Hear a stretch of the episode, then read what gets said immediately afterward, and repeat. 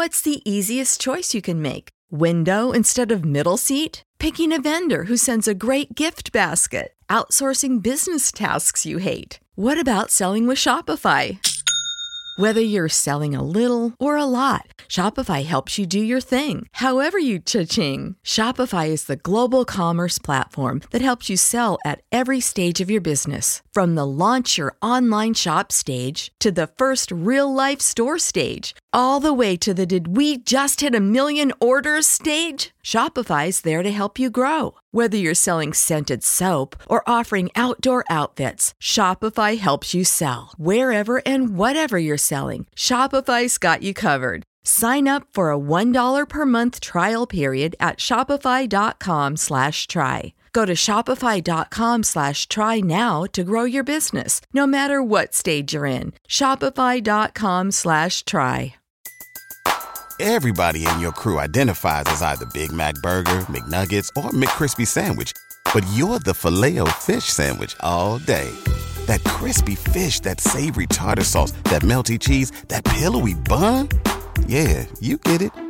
Every time. And if you love the filet of fish, right now you can catch two of the classics you love for just $6. Limited time only. Price and participation may vary. Cannot be combined with any other offer. Single item at regular price. Ba da ba ba ba. Big Sales National Football Show, and is there a ton of news? In the background, I have the NFL combines on, and it is just loaded with news and fast moving news as we get ready for free agency, the draft. I mean, dude, it is a 24 7 operation nowadays in the National Football League. They are front page.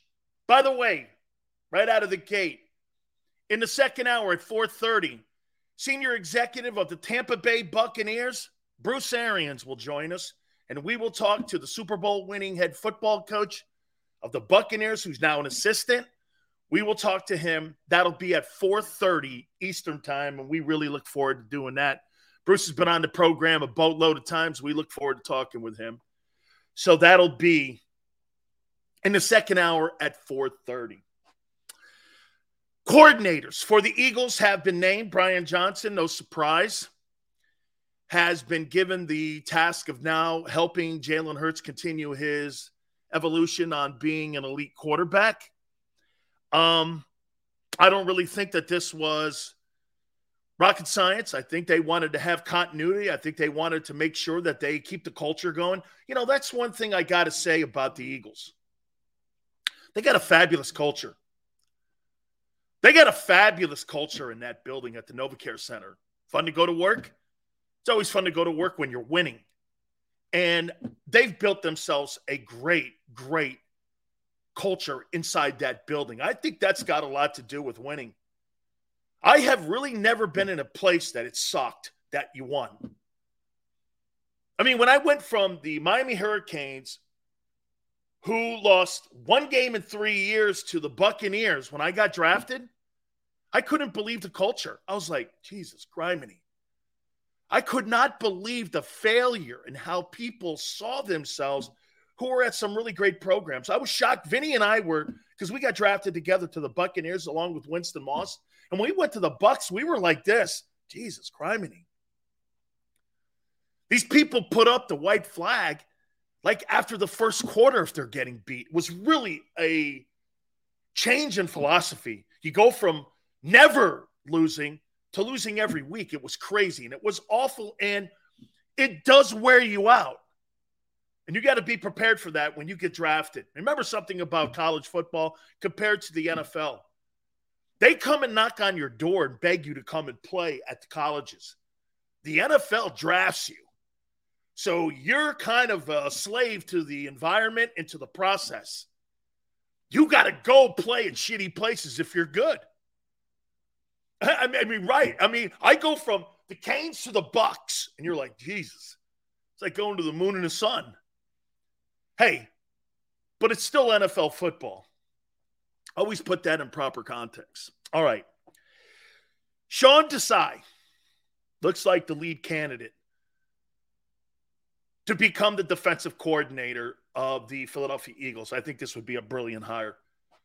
Do you guys want to know how he got into the first place position? Remember something, too. Who was the first guy to show this to you?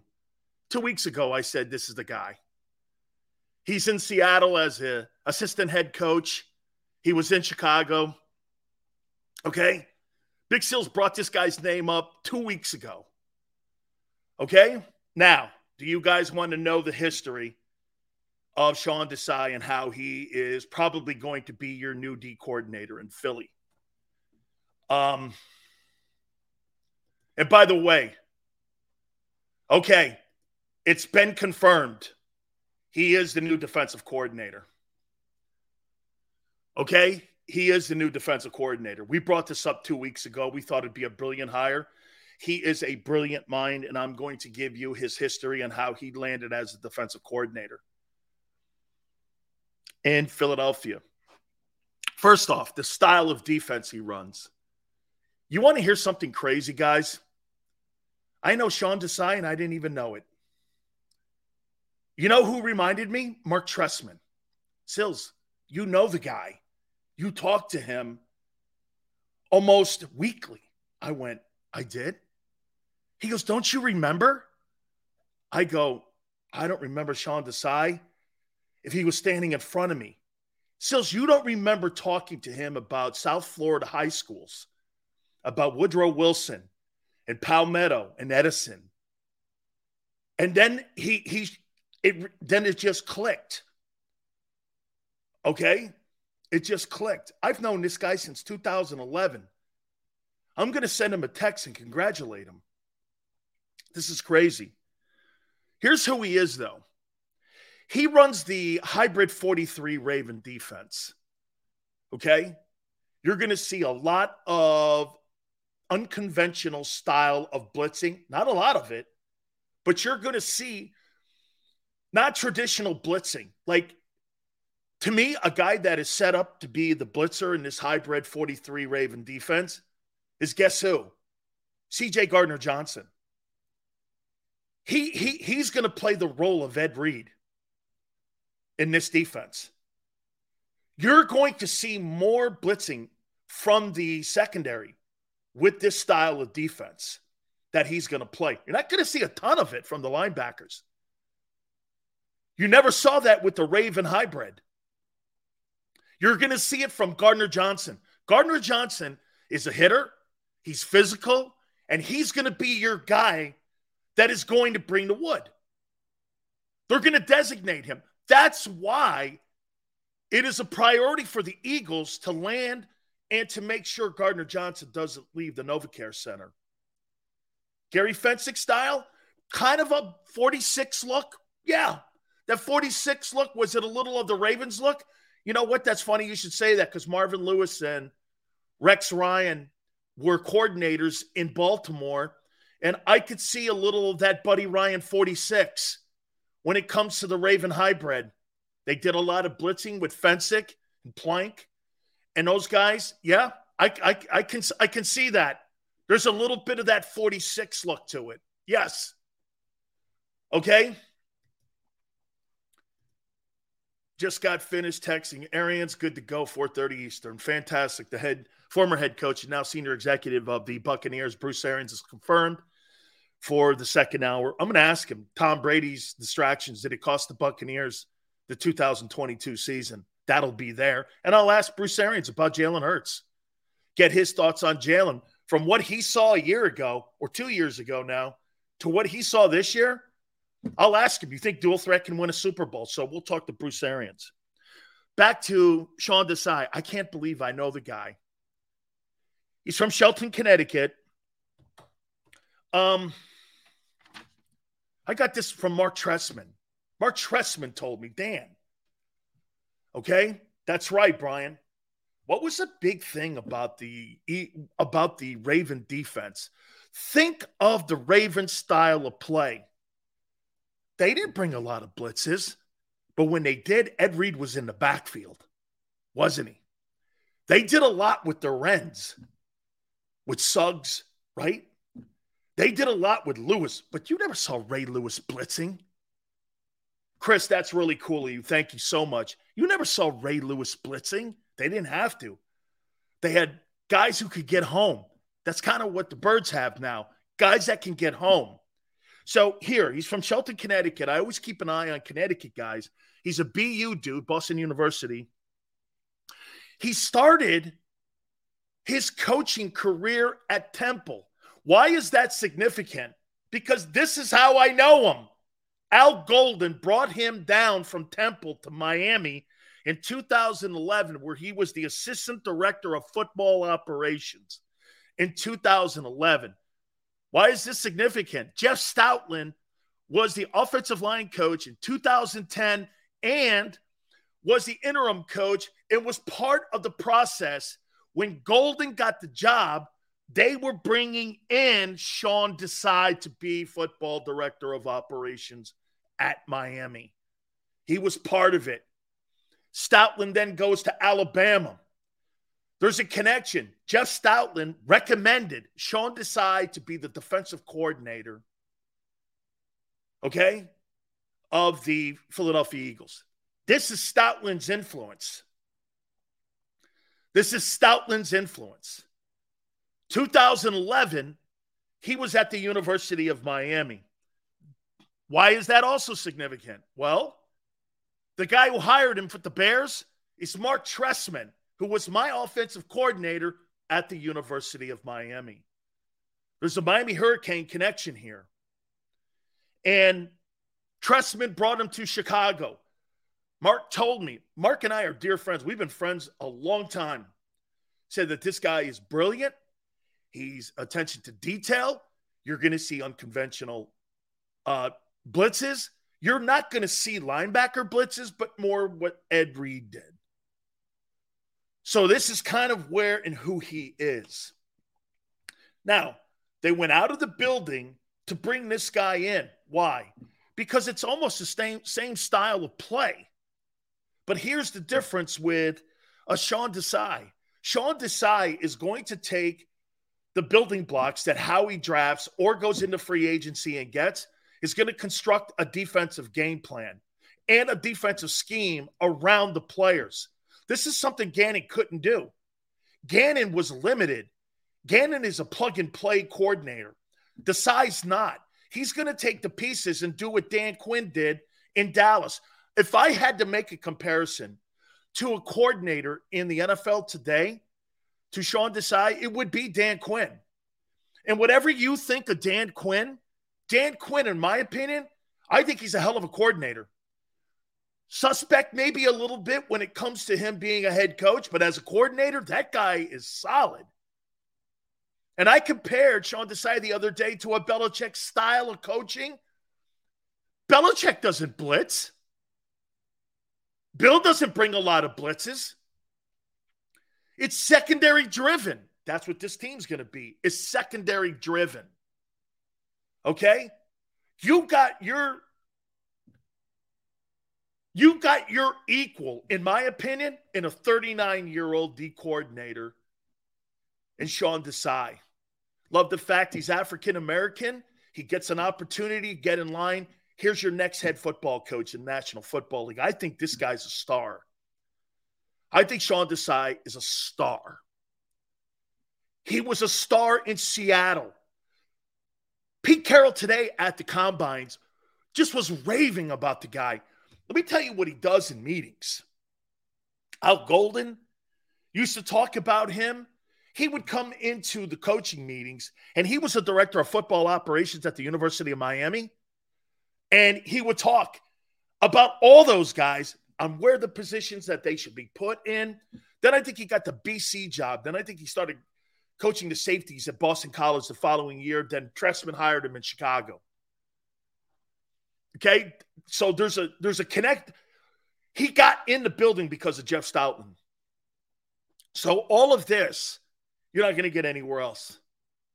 Okay, I can't believe because I, I I'm very close to the football operations department. Alonzo Highsmith runs it now, former Seattle um, executive and former legendary Cane and played National Football League, number three pick overall. And um, I, uh, he, that's the job Alonzo has now. And I asked him today, what do you make of um, of Sean Desai? And Alonzo was like, this guy is a superstar. Alonzo Highsmith worked in Seattle with Pete Carroll and was in Green Bay forever and still does a little work with Seattle. And he said, This guy's brilliant. He's been in a room with him. And Alonzo Highsmith, who's the director of football operations for the University of Miami right now, says that this guy's a great hire. It's a great hire. And in my opinion, I'm actually, I got to give it to Howie and I got to give it to Jeff. these guys really do a great job of hiring. This is a fabulous hire. I mean it. This hybrid 43, you're going to like it. If you're looking, you know, some, uh, and, and I hear people going, yeah, but he doesn't blitz. You're not going to, you're, they're going to be, they're going to be situational blitzing, unlike with Gannon. But I'll tell you what you will see. You'll see press coverage. Okay? You'll see press coverage more. He believes in press coverage. His, his major philosophy is getting the quarterback off rhythm. How do you do that? Most quarterbacks like to get back to a point. They pat the ball, they dance in the pocket, and they throw to a point. Making any kind of adjustment for some of these quarterbacks throws them completely off. Kurt Warner was a great example of that. If you rolled him left, he wasn't as effective. That's why most teams, and when you had Monte Kiffin move, Monte Kiffin would move him around. You moved him off his point you had a better chance of beating him. They had a great team though with Marshall Faulk and those guys and Torry Holt. And but when they moved them around, it gave them a better opportunity to get a chance to win a ball game. So, in my opinion, here, here, okay. Here's a guy that's going to put a scheme together. Now, to me, now that I know it's Sean Desai, Here's who I think are going to be influential and who's going to benefit the most playing in this football scheme. Josh Sweat is going to be a stud. Haason Reddick, it's almost like they hired Sean Desai because of Reddick. Because guess what role Reddick's going to play? Terrell Suggs. Terrell Suggs was an ass to cover. He wasn't asked to cover backs out of the backfield. He was asked to get after the quarterback, run people down from behind, and get to the quarterback. It was almost like they hired him because of Reddick. That's going to be a new formula for the Eagles to go after is a guy, these hybrid sack guys. No longer do you have to be six six. You know, if, if Jalen Hurts is changing the opinion on what a dual threat quarterback is. Haason Reddick at 6'1, 235. Terrell Suggs wasn't a big dude either. Okay? Suggs was a dog. I believe he played his ball at Arizona State. I think he's like 6'3. Um, but he was an unconventional rush end. Most of the rush ends you see today are like 6'5. Okay? Jesse Gosills, does this hire make you think differently on who the Eagles should keep and sign? Oh, absolutely. My opinion, Javon Hargrave, you're out. I don't need you. I don't need you. Milton Williams will fill the bill. Okay? And for the record, Javon Hargrave, they were 16th against the run. That's not going to improve with Javon Hargrave. Okay? Most of your sacks are going to come from the perimeter in a Desai defense. Um, Jordan's got to play better and bigger. I think they probably get a either free agent tackle or they draft a guy. The linebackers have to be, they don't really have to be superstar cover guys. Leads me to believe that they make make a run at TJ Edwards and keeping him in the building and letting Kyzir White roll. Okay. Letting White roll. TJ, I think, makes more sense in the Sean Desai defense because they need run stoppers and they need guys who can scrape the lane. That is a lot of pressure on the two defensive tackles in a scheme like this that has a 46 look. Remember, it's a 43 hybrid which means you could see guys tilting over the nose. You could see three defensive tackles, one over the center, over the guard, and wide nine. It's a hybrid 43. What does hybrid 43 mean? It's going to have a 4 3 feel to it. But they're going to move these guys three technique, one technique, two technique, zero technique, A gap, B gap, C gap, or wide nines coming down to a five. So you have to have a middle linebacker that's smart. And here's the thing, too this is going to be a completely different scheme than what they played last year. I think the secondary is going to have the same feel to it in what they did a year ago. Um, but it's going to be this is a completely different scheme now. The hybrid 43 has nothing to do with Jonathan Gannon. And again, once again, I want to make sure you understand there's going to be less blitzing, but you're going to see more effective blitzing from a guy like Gardner Johnson. I think a guy like Gardner Johnson's perfect in that role that Ed Reed played in that Ravens hybrid. He, he was that guy. You never, like I said, you never saw Ray Lewis blitzing a lot. They didn't blitz a lot with that. And they ran games and stunts on the corners in the perimeter. You're going to see more of that. Okay. So I think Epps and Maddox, I'll tell you this one thing's for sure. When you play this hybrid, you got to have good corners and safeties. You can't have this good safeties, shitty, I mean, good corners, shitty safeties. Those guys are your patrol are your patrolmen in the middle of the field in the zone. Those guys are going to play closer up on the ball now with that 43 look, and your safeties are going to have to make plays like Wolverine linebackers, and your corners are going to play a little bit further back than what these guys are. I'm not saying like Jonathan Gannon 40 yards off the ball, but they're going to be steps behind the safeties, and the safeties are going to move closer to the line. So this is this is going to be a completely different looking defensive mindset too. It's going to be aggressive. Tone saying Sills, are you saying Desai will be able to squeeze the most out of the personnel despite the talent level? Something Gannon was always making excuses for. Yeah, like Dan Quinn. There's going to be lesser talent because of money situations now on the team on that side of the ball, but you're going to have a more creative guy and Sean Desai on that side of the ball. This is exactly what you needed. And by the way, if I was Desai, I'd reach out to Seth Joyners if you wanted to coach the linebackers. I think this is a perfect situation for Seth to walk in. I think he would work wonderful with Sean Desai. I know Sean. I think Seth Joyner, as a linebacker coach and someone in his ear, would be a fabulous hire. He would work wonderfully with him because he would teach Sean, Sean would teach him, hey, you know, you get a little further with honey than you do with vinegar.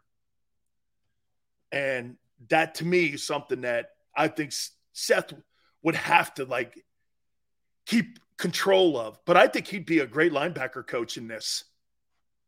And I do think this now, by the way, that Bama kid makes sense now. But I'll tell you something.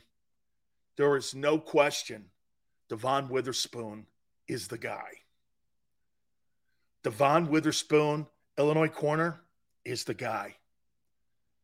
He's bigger than CJ. He's the guy. I don't give a shit what they think. He's the guy, not Gonzalez. He fits that scheme. Gonzalez is a really good cover corner. This kid, Devon Witherspoon, is a hitter. You know, the kid Porter might fit in this thing too. Okay. I think Porter, I think they're when they're at the combines this week, in my opinion, I think they're going to be looking heavily at Witherspoon and Porter on deciding on who the guy is, who fits Sean Desai's um, scheme and what he wants to do, because that guy right there is going to be the Ed Reed in this Ravens hybrid. Go back and watch how the Ravens played on YouTube, and you'll see what your defense wants to get accomplished. That's what Sean Desai means to the Eagles. Is he an upgrade from Gannon? Absolutely. And he needs to be. You know why? Lesser talent, better schedule, more creative. Gannon would have been exposed. So he was exposed in the Super Bowl. With the quarterbacks that he was going to face, remember something. It's not Jalen Hurts versus Josh Allen. It's, it's, it's, it's Josh Allen versus Jonathan Gannon. Okay? It's, it's not, it's, it's not Jalen. It's not him versus Buffalo. It's, it's, it's Jalen Hurts versus Sean McDermott. I think, by the way, Leslie Frazier stepping down, I wouldn't be shocked if Sean McDermott takes over the defense. He's more than qualified to do that up there. Why Leslie takes a step back for personal reasons. I could see McDermott. Dude, I'm not going to hire a guy if my head coach is more talented than the guy I hire. Why would I do that? Okay. And, and by the way, a tadpole is more creative than Jonathan Gannon. Jonathan Gannon he never created a defense. And here, follow me here when I say this to you. What was what was his excuses when it came to poor run defense? Well, we need new players. No, dude, you need to come up with a scheme to stop the run. That's why you get paid that money and why you wear the DC headset. He was never able to do it. Howie had to parachute in and get him Suh and Joseph. That's how they fixed problems. They couldn't get home. What they do? They went out and got Reddick. They weren't good at one of the corner positions. It wasn't Gannon creating a secondary scheme to stop people and stop those completion percentages from going through the roof. They went out and got Bradberry. Howie saved it. Howie Roseman got Jonathan Gannon a job by putting better personnel on that side of the ball and shittier schedule and shittier teams. Not the Eagles' fault. I'm not this is not a rip on making it to the Super Bowl. It's a dumb argument by me if I say that. If you lined up 72 stiff cells and we still make it to the Super Bowl, does it matter? No. It doesn't matter. But that guy was never creative. And when you, this is why when you played against really great quarterbacks, you got killed. Because that guy was never the guy. I will go down to my grave that that guy was never to do. This kid here, this man here, Sean Desai, this is what a young D coordinator looks like. This is a young Bill Belichick. This is a young Jim Johnson. This is a young Buddy Ryan. He may not, and by the way, you know why he's in the Eagle building? He's got the mentality of those men, but not the personality. The Eagles don't want personalities at coaching in the building here to get in the way of thinking and putting defenses together. That's what creates animosity inside your locker room. Look, look, you know, one thing about that Bears team with Buddy Ryan, what did you have in that building that was like really awful? Culture. That's why they won one Super Bowl instead of multiple. Buddy had his guys.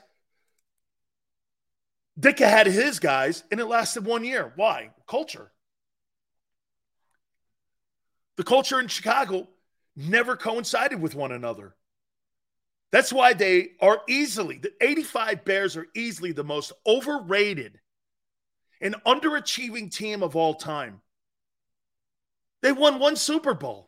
During that era, Washington won multiple Super Bowls. The Giants, with no offense, won Super Bowls. Why? They had a great culture. They had a great culture in the building. John, really cool of you. Thank you so much, sir. What's up, Dan? I agree. Witherspoon is the pick at 10. With the hiring of Sean Desai, my question is do you expect us to use another high pick to fully rebuild the secondary? No, I think they're going to go into free agency and sign the kid that I told you yesterday, that kid Murphy. Somebody like that um, out in Arizona that I think they're going to end up doing something because you need experience in this defense. John Witherspoon with ex- Witherspoon with an experienced secondary guy, and with Darius Slay, my opinion, perfect, perfect to teach a young kid like Witherspoon. Okay. Absolutely. So, again, just a little bit 39 years of age. He's from Shelton, Connecticut. I can't believe Mark Trestman goes, You know, Sean. And I'm like, I do.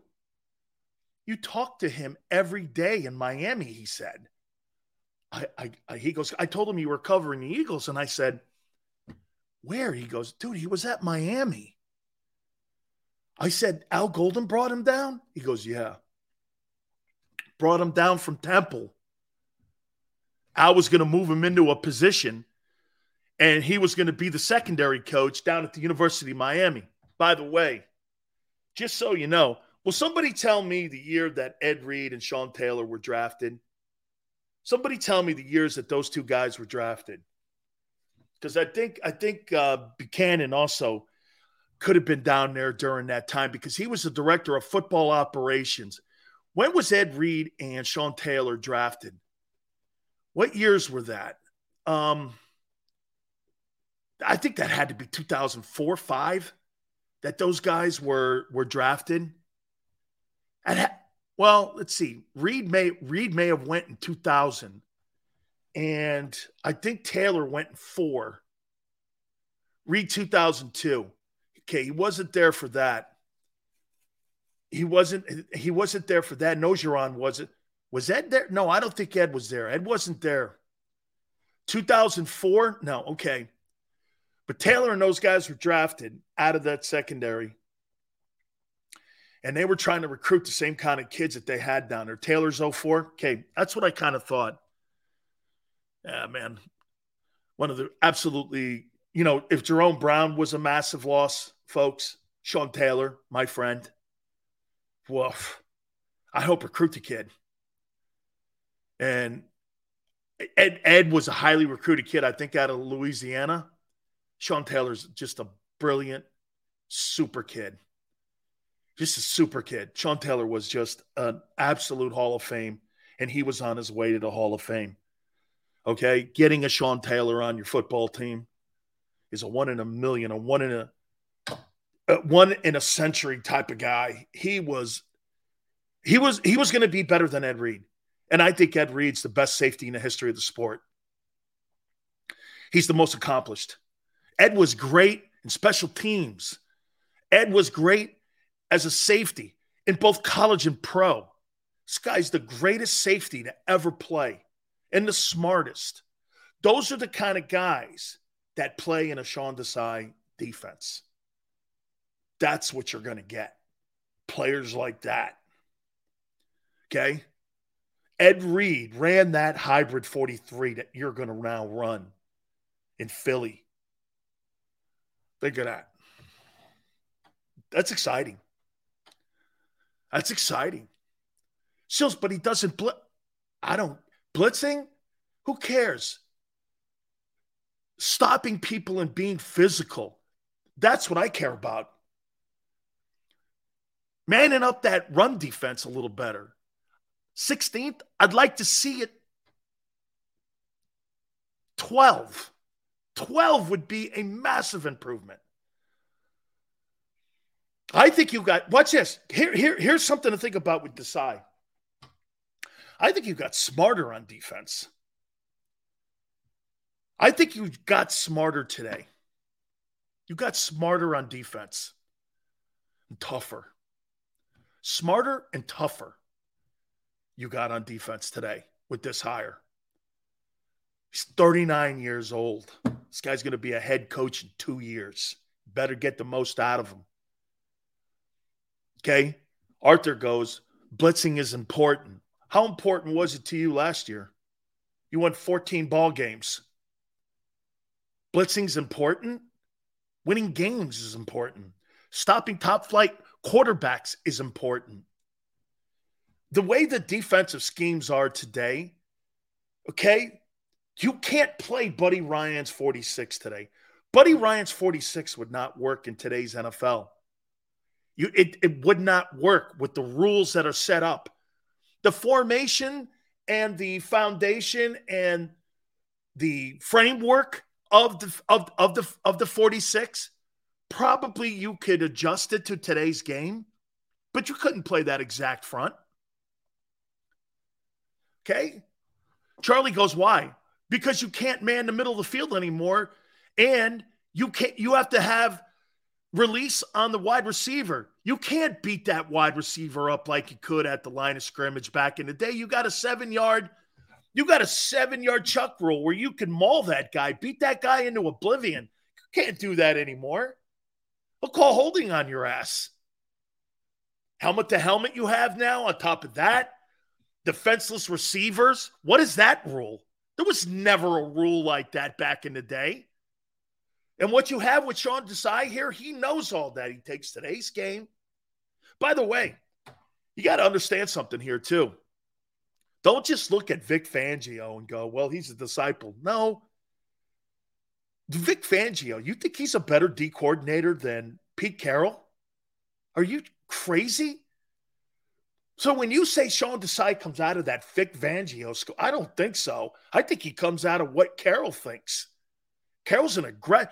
Carroll built that Legion of Boom up there, or that Legion of Doom up there with third rounders, second rounders. How many guys were first round draft choices in that secondary? Kam Chancellor was a late round guy. Irvin wasn't the linebacker. How many first rounders did they have on that defense, that Legion of Boom? Hey, Tone, how many? I mean, how, how many? How many first rounders? I'm not even sure Richard Sherman was a first rounder out of Stanford. Anton says, Do you think Desai would have got us the stop we needed in the Super Bowl? Yeah, because you know what he wouldn't have done? He wouldn't have been passing wideouts out in the second half. He would have saw that they were trying to confuse the secondary with crossing routes, and they did. That's exactly what happened to the Eagles in the second half. Andy Reid saw that they were passing wideouts off, crossing the fields instead of staying with your man.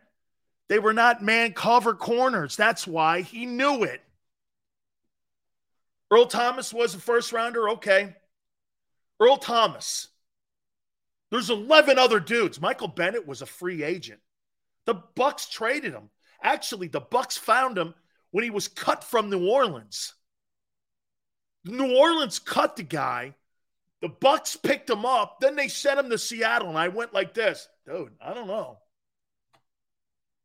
I don't know. That guy's going to be a player, and he turned out to be a great player up there. Easley was way before he played for Jack Patera. So, but but Carroll built that secondary with later picks. That defense uh, I'll tell you this: that defense is could play today. That Legion of Boom is exactly what you want today. Aggressive DEs that can get home. They were good in the middle, not great. The linebackers were really good. The the Bobby Wagner shows up then. I don't even know what round Bobby Wagner went in. I mean, you got Wagner and and all them dudes that were just later picks.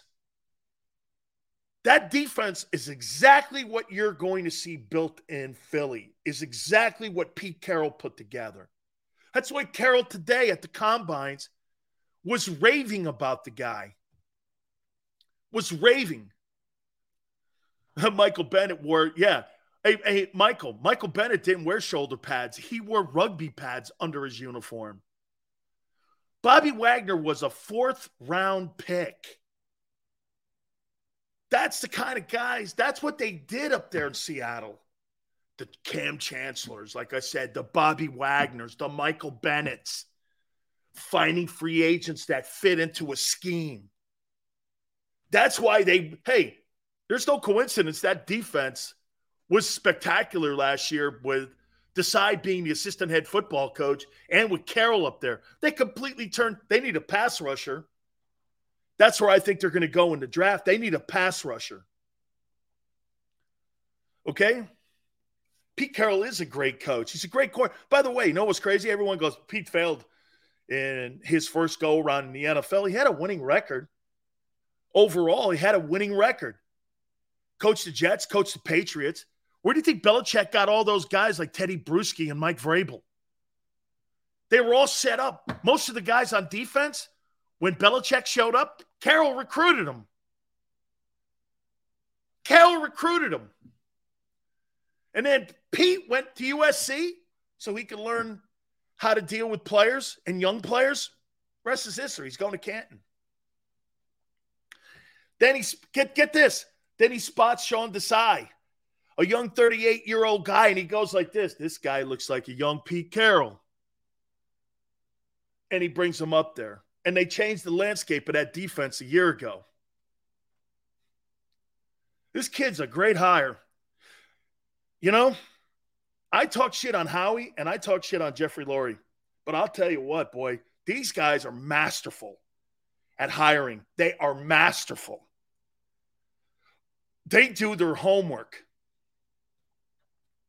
They do their homework, man. They bring quality human beings and quality coaches. You know, you could say whatever you want about Steichen and Gannon, but the number one thing is these two guys are head coaches in the NFL. That's not by coincidence. Doug Pederson's a head coach. Andy Reid's a head coach. Chip Kelly, as shitty as he was in Philly, is the head coach of UCLA, and he's turned that thing around. There hasn't been a coach in the last 22 years in Philadelphia that has sucked. Try that one on. You guys are starting to look like the Steelers. You haven't had a bad coach in 22 years. That's freaking unbelievable.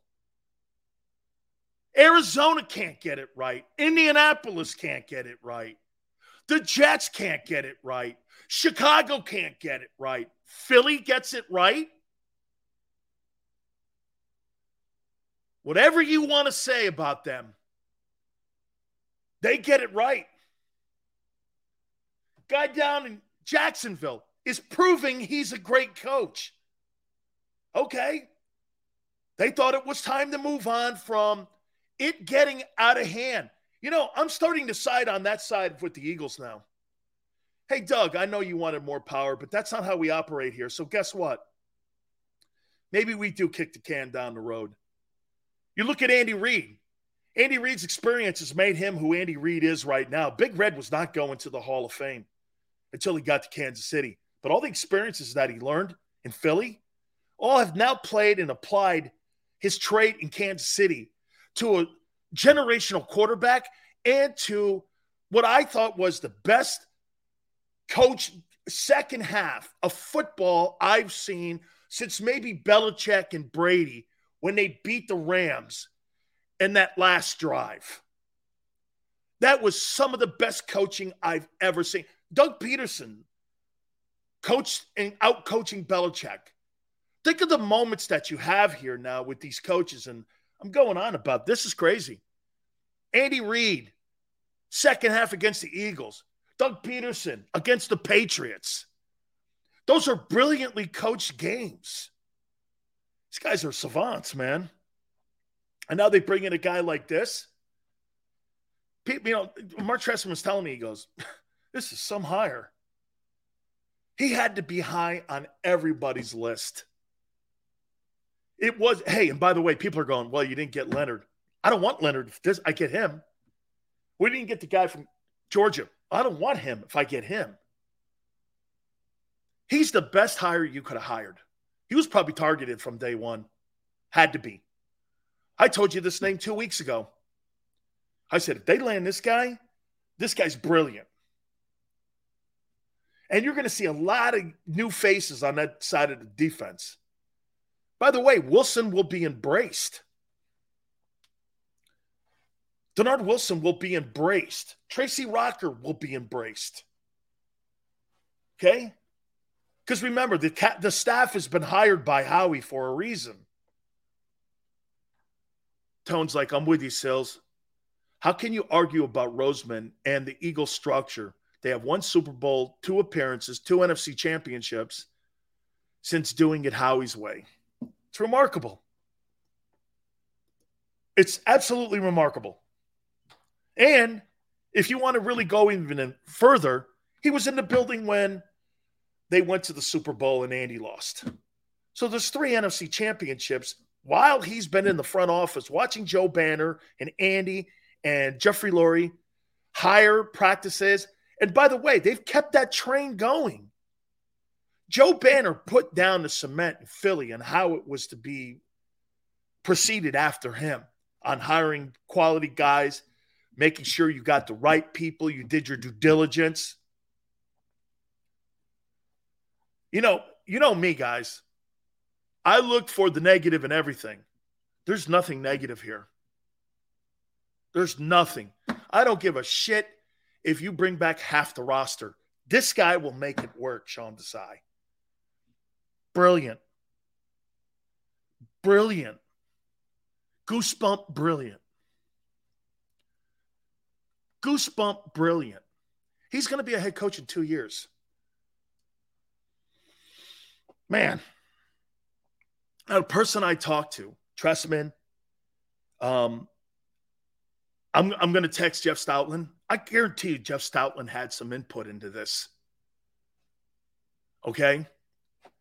Now, the question will be this Does Slay have enough juice to play this?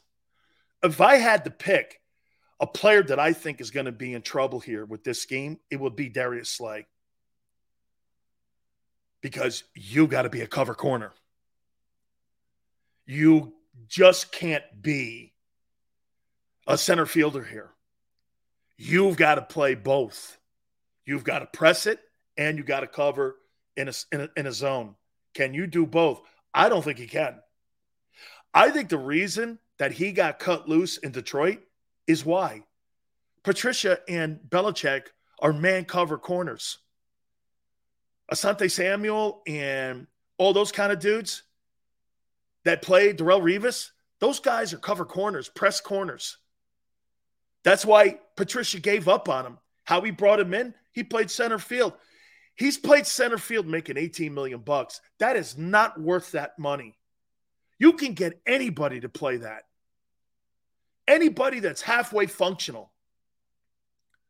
Okay? Anybody. And you know what's crazy? Is that he did such a great job against John uh, Justin Jefferson. He did such a great job against him. After that, he earned his pay and they took the rest of the year off. I mean, everybody. I mean, the, the Juju Smith Schuster owned him. Could not play press coverage. He's not an $18 million corner because he can't do what's expected of him to do for 18 million. He can't play both. Like, watch this. The kid in Kansas City that McDuffie kid, he's better. He's better. I mean, you can't tell Big Sills that you have the two best duo corners when they don't play press and only play center field. You you you you can't tell me that. And every and this is why every time even Dak went for 78% completion percentage and put up 40 on you. Even Dak, what was was Andy Dalton went for almost 80%. From week 11, the average quarterback percentage completion against the Eagle defense was over 75%. You're lucky Jalen was great.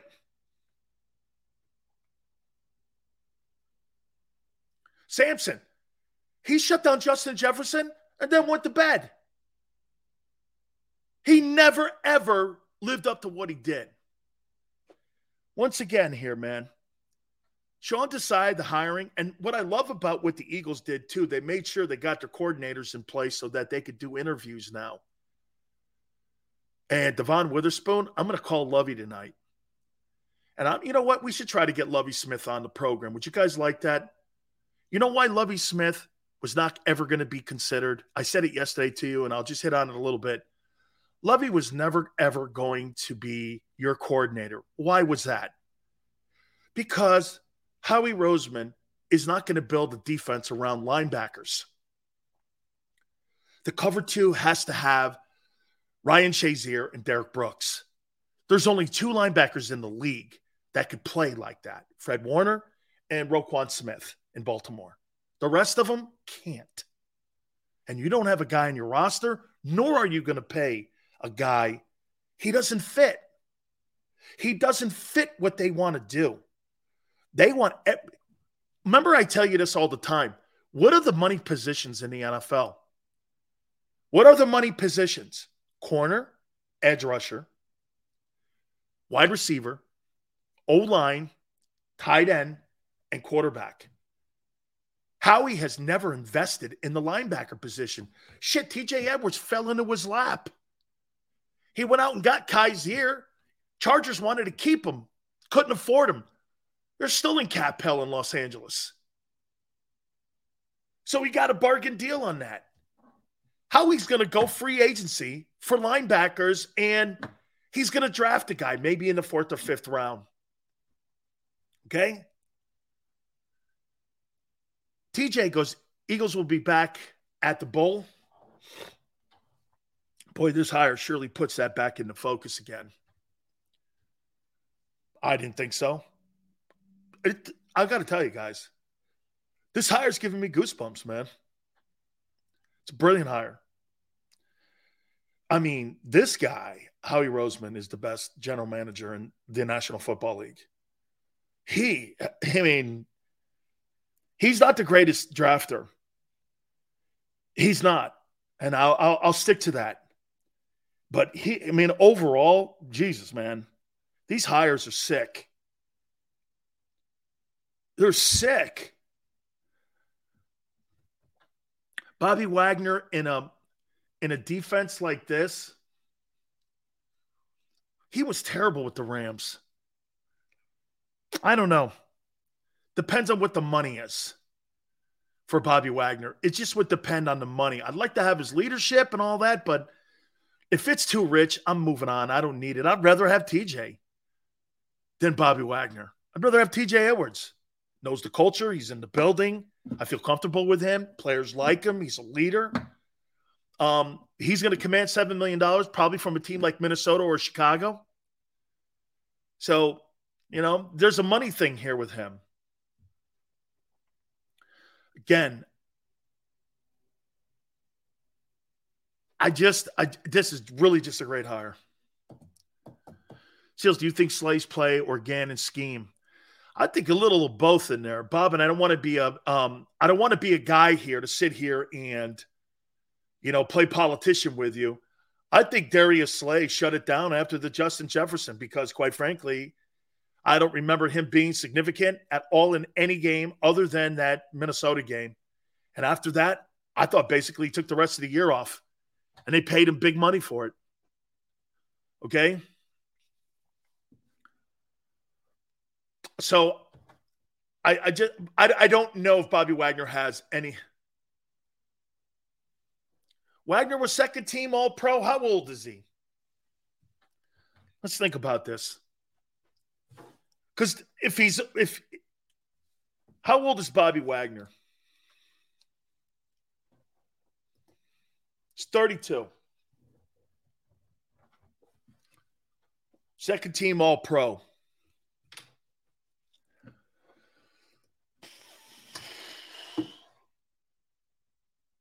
Hey, Tone, do you know what he made last year? Because he's kind of a guy that would fit in a Desai scheme for a year or two. He, he, he would fit in the scheme. One year deal again, Howie's notorious at it. He's 32. I want to know what he made last year because that could determine if you're going to make a play for him. He's a he's a Hall of Fame player. Don't get me wrong here.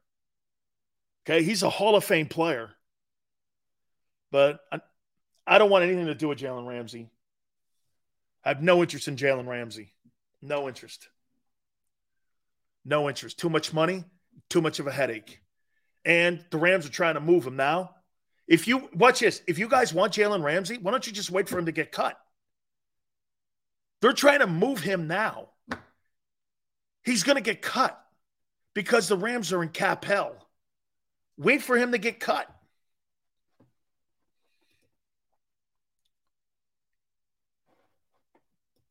Wagner made 7.2 million bucks last year.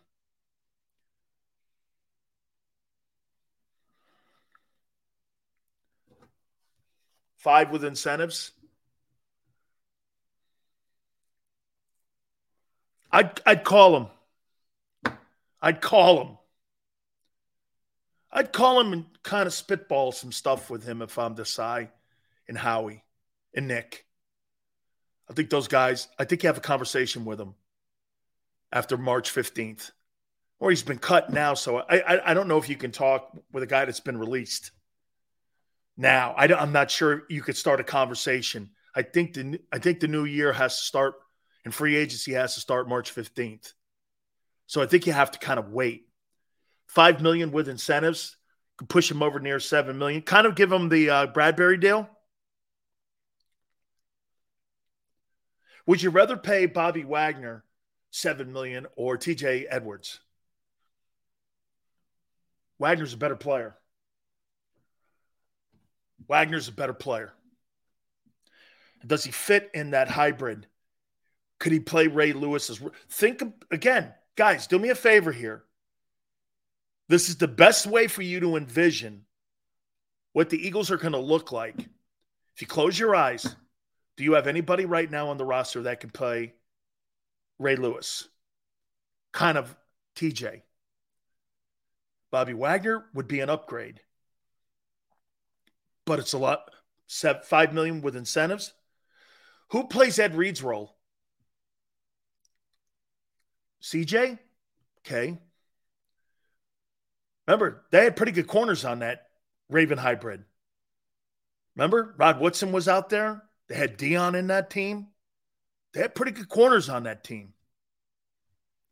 So you got to be able to play press and man when you're in a Desai defense. Do you have those corners now? Slay's not that guy. I don't think he fits. I think the hiring of Sean Desai, I think it telegraphs that they're going to move Darius Slay.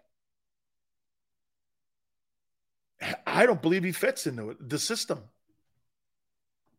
I think they just put Darius Slay on notice. Because he, he can't, the reason he was dealt in Detroit is because he wasn't man cover. That's why Matt Patricia got let go of him. You know, I, I didn't realize why Matt let go of him until I thought about how he played this year. Yeah, Matt Matt likes press corners. And when asked to press, he can't.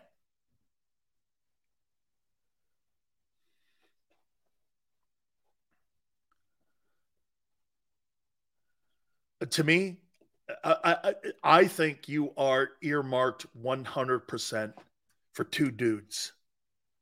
Get asked the question, what guy in the draft? I don't think it's Gonzalez. I think it's Porter or it's Witherspoon. If I had to pick, I want Witherspoon. I like him because I think he's more physical and he reminds me more of Ed Reed. That's the guy that's going to be your blitzing guy from the hybrid 43 that they run. It's called the Ravens Hybrid 43. That's what he runs. That's what they run in Seattle. That's what he's accustomed to. So envision who plays Suggs? Haason Reddick. And you need two meatheads in the middle. Think about that Raven defense. I mean, remember who, who's the guy now that's in the middle there? Ngata, what's his name? The kid from Oregon or Utah. That that big giant dude that they had in there for like ever. Remember that guy?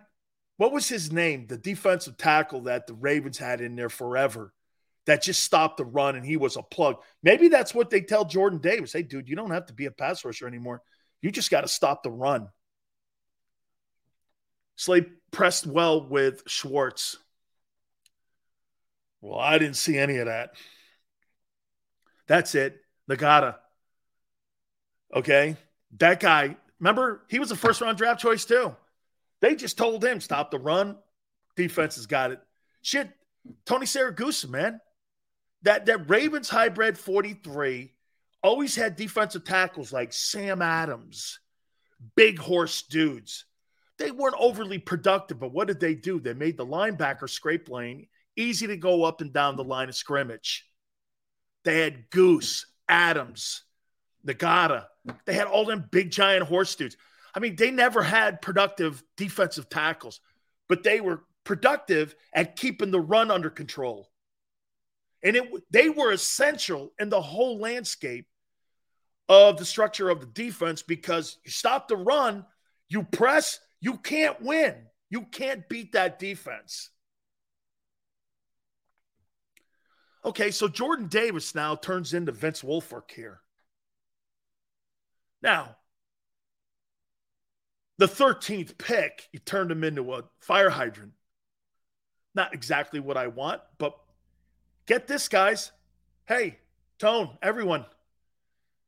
The hiring of Sean Desai probably saved Jordan Davis's career because now he's not going to be asked to be Fletcher Cox. And if he develops into it, wow. But he's going to be asked to do one thing stop it. Don't let improve on 16th. I'd love to see the Eagles improve on 16th against the run.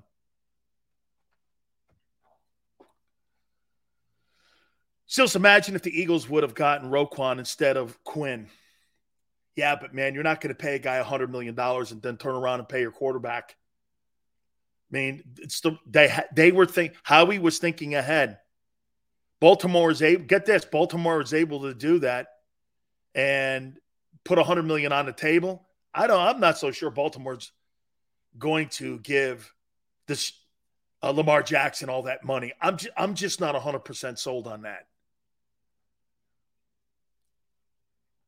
No, Michael, but you know, we we we looked at it and yeah, Bobby was pretty decent on a bad football team.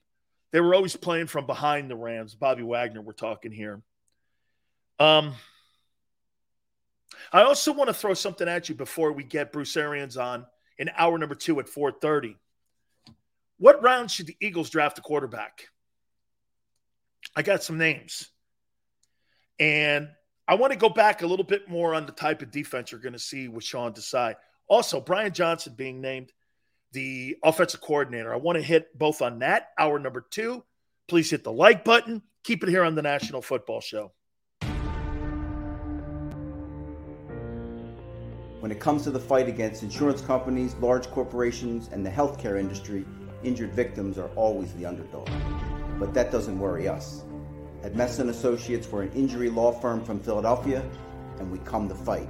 Our clients know that they've got representation with a chip on its shoulder, and it's the same chip that makes Philly the toughest city in the country.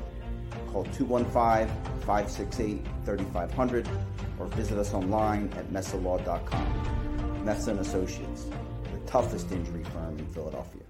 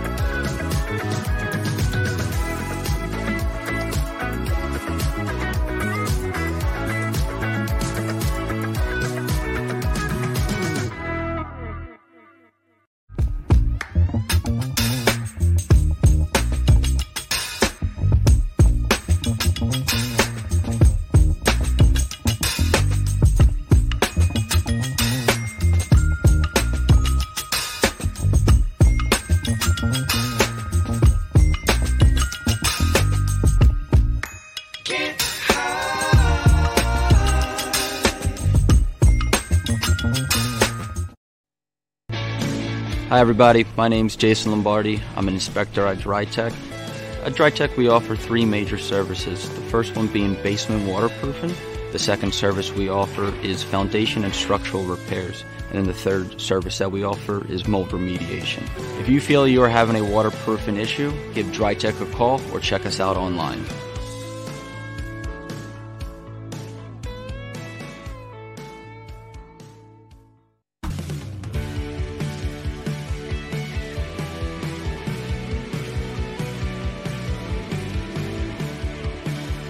My name is uh, Fran I'm a managing director here at Del Valle Insurance Group. Been in the business for over 36 years, saving people money on their insurance needs. Give us a call. Let us help you custom design an insurance plan that meets both your needs and budget. Did you know taxes could be your biggest expense during retirement? Are most of your assets in tax deferred accounts like IRAs and 401ks? Taxes are historically low today, but we're facing significant headwinds in the future. Do you have a plan?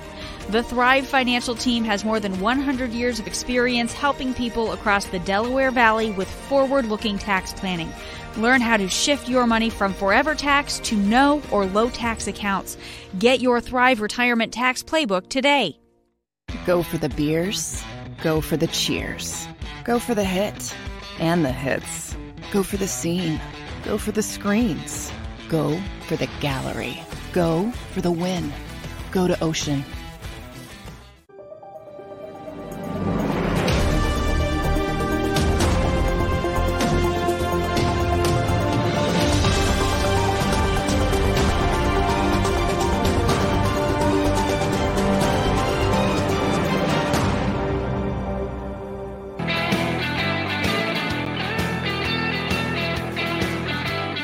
Skills, hour number two, National Football Show. Bruce Arians at 4:30 Eastern. Um, just to reiterate on the hiring, man, the Eagles are really good at it. You know, I'm a guy that likes to find the area where you failed and kind of let you guys know let's not go down that route again when we talk about dual threat and all that other shit. But when you look at the hiring grand slams that Howie and Jeffrey Lurie have made in the last 22 years, it's remarkable. I'm trying to think of another franchise in the NFL right now with that type of success, it's got to be the Steelers because they don't hire a lot of people. The Patriots have been a shit show the last three years. The Dolphins are atrocious. The Joe Philbins of the world. I mean, the general, the Jeff Irelands of the world, all them assholes. The Rams got it right with McVay. Washington. I mean, the reason the Eagles dominate the NFC East is because they're higher quality people. Starts with the owner. Baltimore, too. D, you're right. Baltimore, too. Okay. So, what, what do you do for wide receiver three? Going to draft going to the draft. I don't want to spend any money on a veteran wide receiver at number three. Why?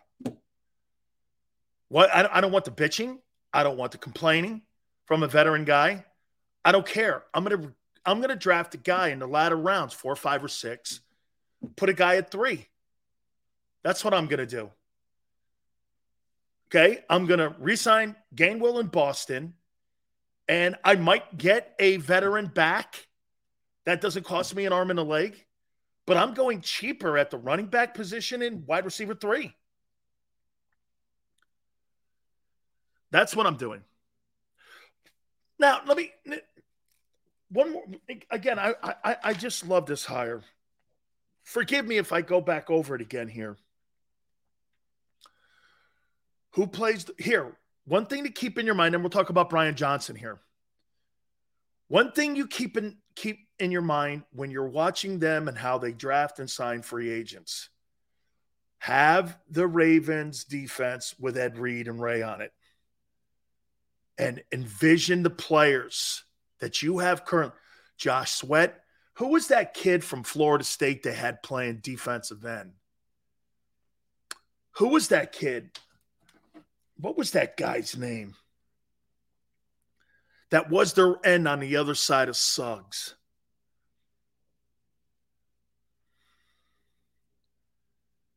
Baltimore Ravens defense that won the Super Bowl.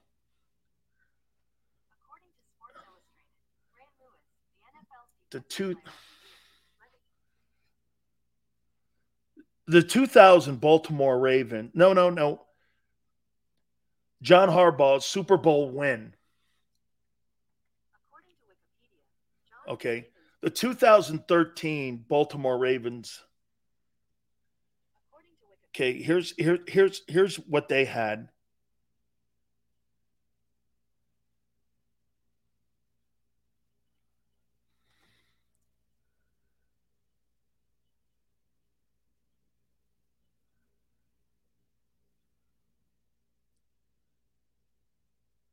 Arthur Jones,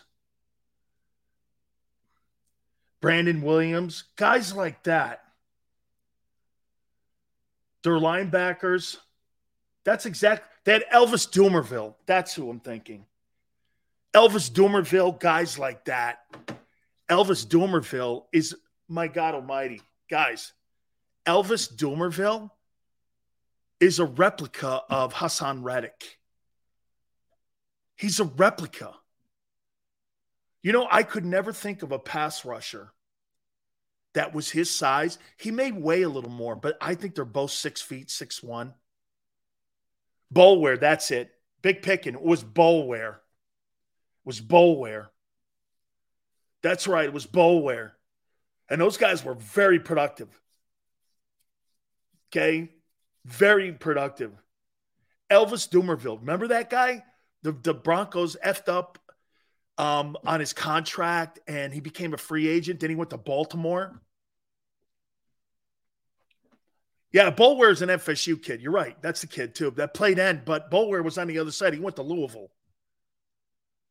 Look, look at what Dank said. Dumervil's 5'11. I mean, I, I didn't I couldn't think of a guy who was like 5'11 who who was a pass rusher like Haason Reddick. Reddick 6'1, 235. That's kind of what this is. It, it's exactly how they used him in Baltimore, is how Sean Desai is going to use him in Philly. That's exactly how you use him. Um, Yale, Desai was at Temple when Al Golden was there. Because Al Golden brought him to Miami as the director of football operations in 2011. So um, he was at the University of Miami in 2011. Before that, I, I, I, here I got it here. He started his career at Temple. I, I didn't write the year down, but Golden brought him into Temple, and then Golden brought him down to Miami. Then Golden got fired, and that's how that whole thing worked out.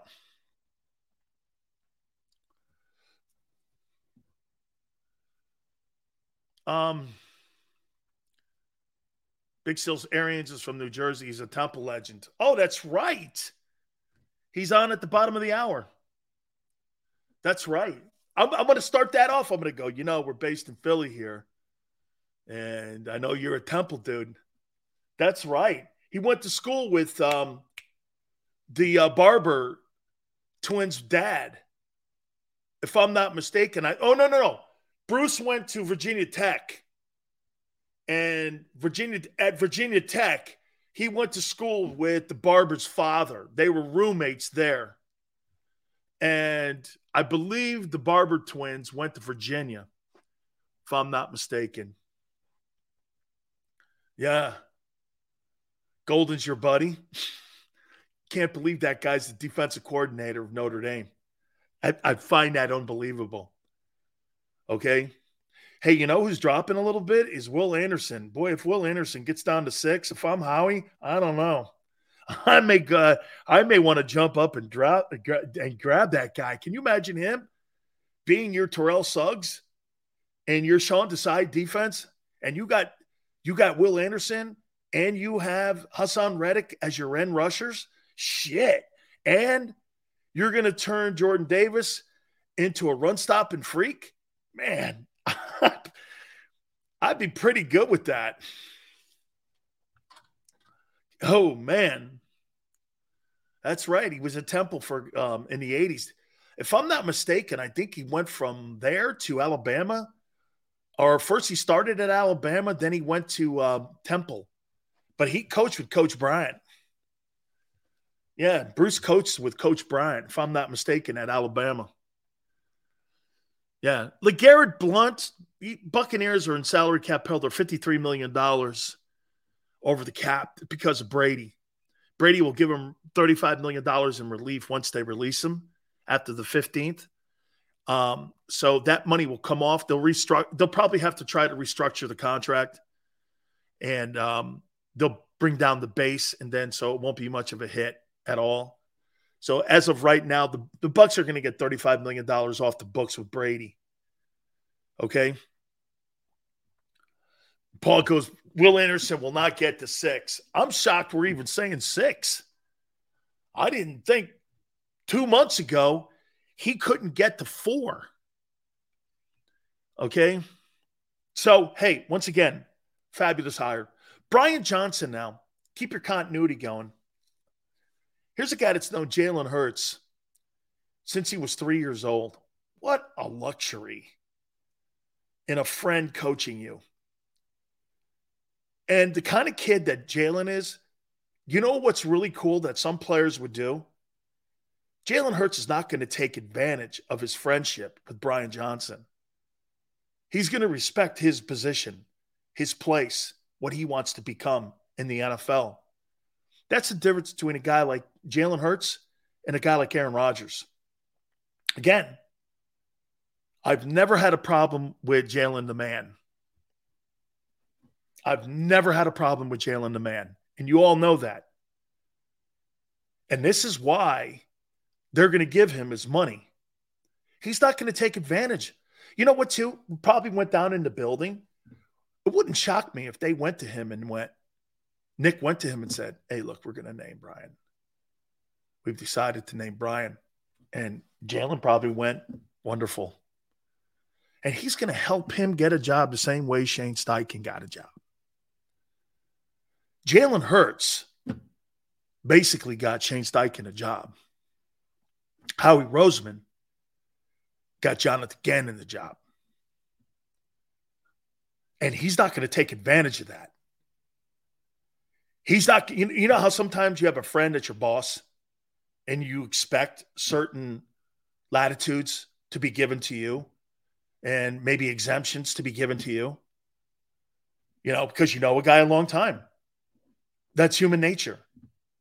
But the good ones and the great players and the great people that have that don't take advantage of that. And you know how you earn more respect? Is not taking advantage of that. The relationship with Brian Johnson has been built because of respect, not because they've known each other and familiarity. It's been built on respect. So when Brian says something to Jalen, he's not begging him. Like when you had your quarterback Carson Wentz in the building, I would imagine there was some teeth pulling on shit that he was asked to do. There's none of that. Because Hurts, I'll tell you something that Jalen showed me a little bit. Jalen's kind of like a psychologist, too.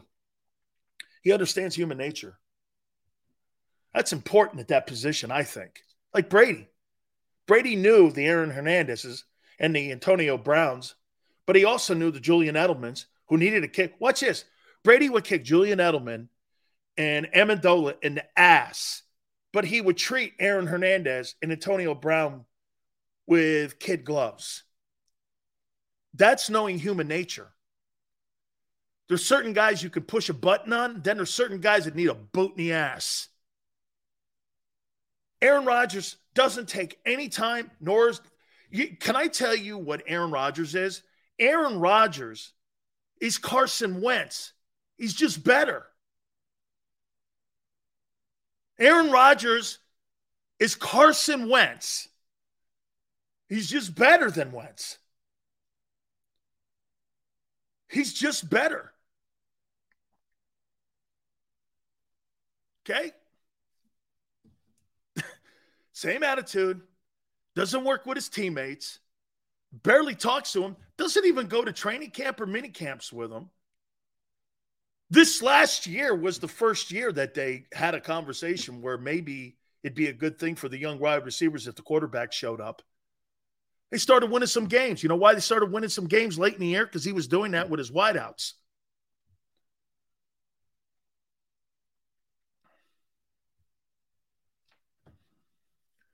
Sills, is your only problem with Jalen injury? Yes. Yes. The inevitability of injury. That's Jer- Jer- Jeremiah. That's always been my problem. My problem with Josh Allen, my problem with Lamar Jackson, my problem with Kyler Murray.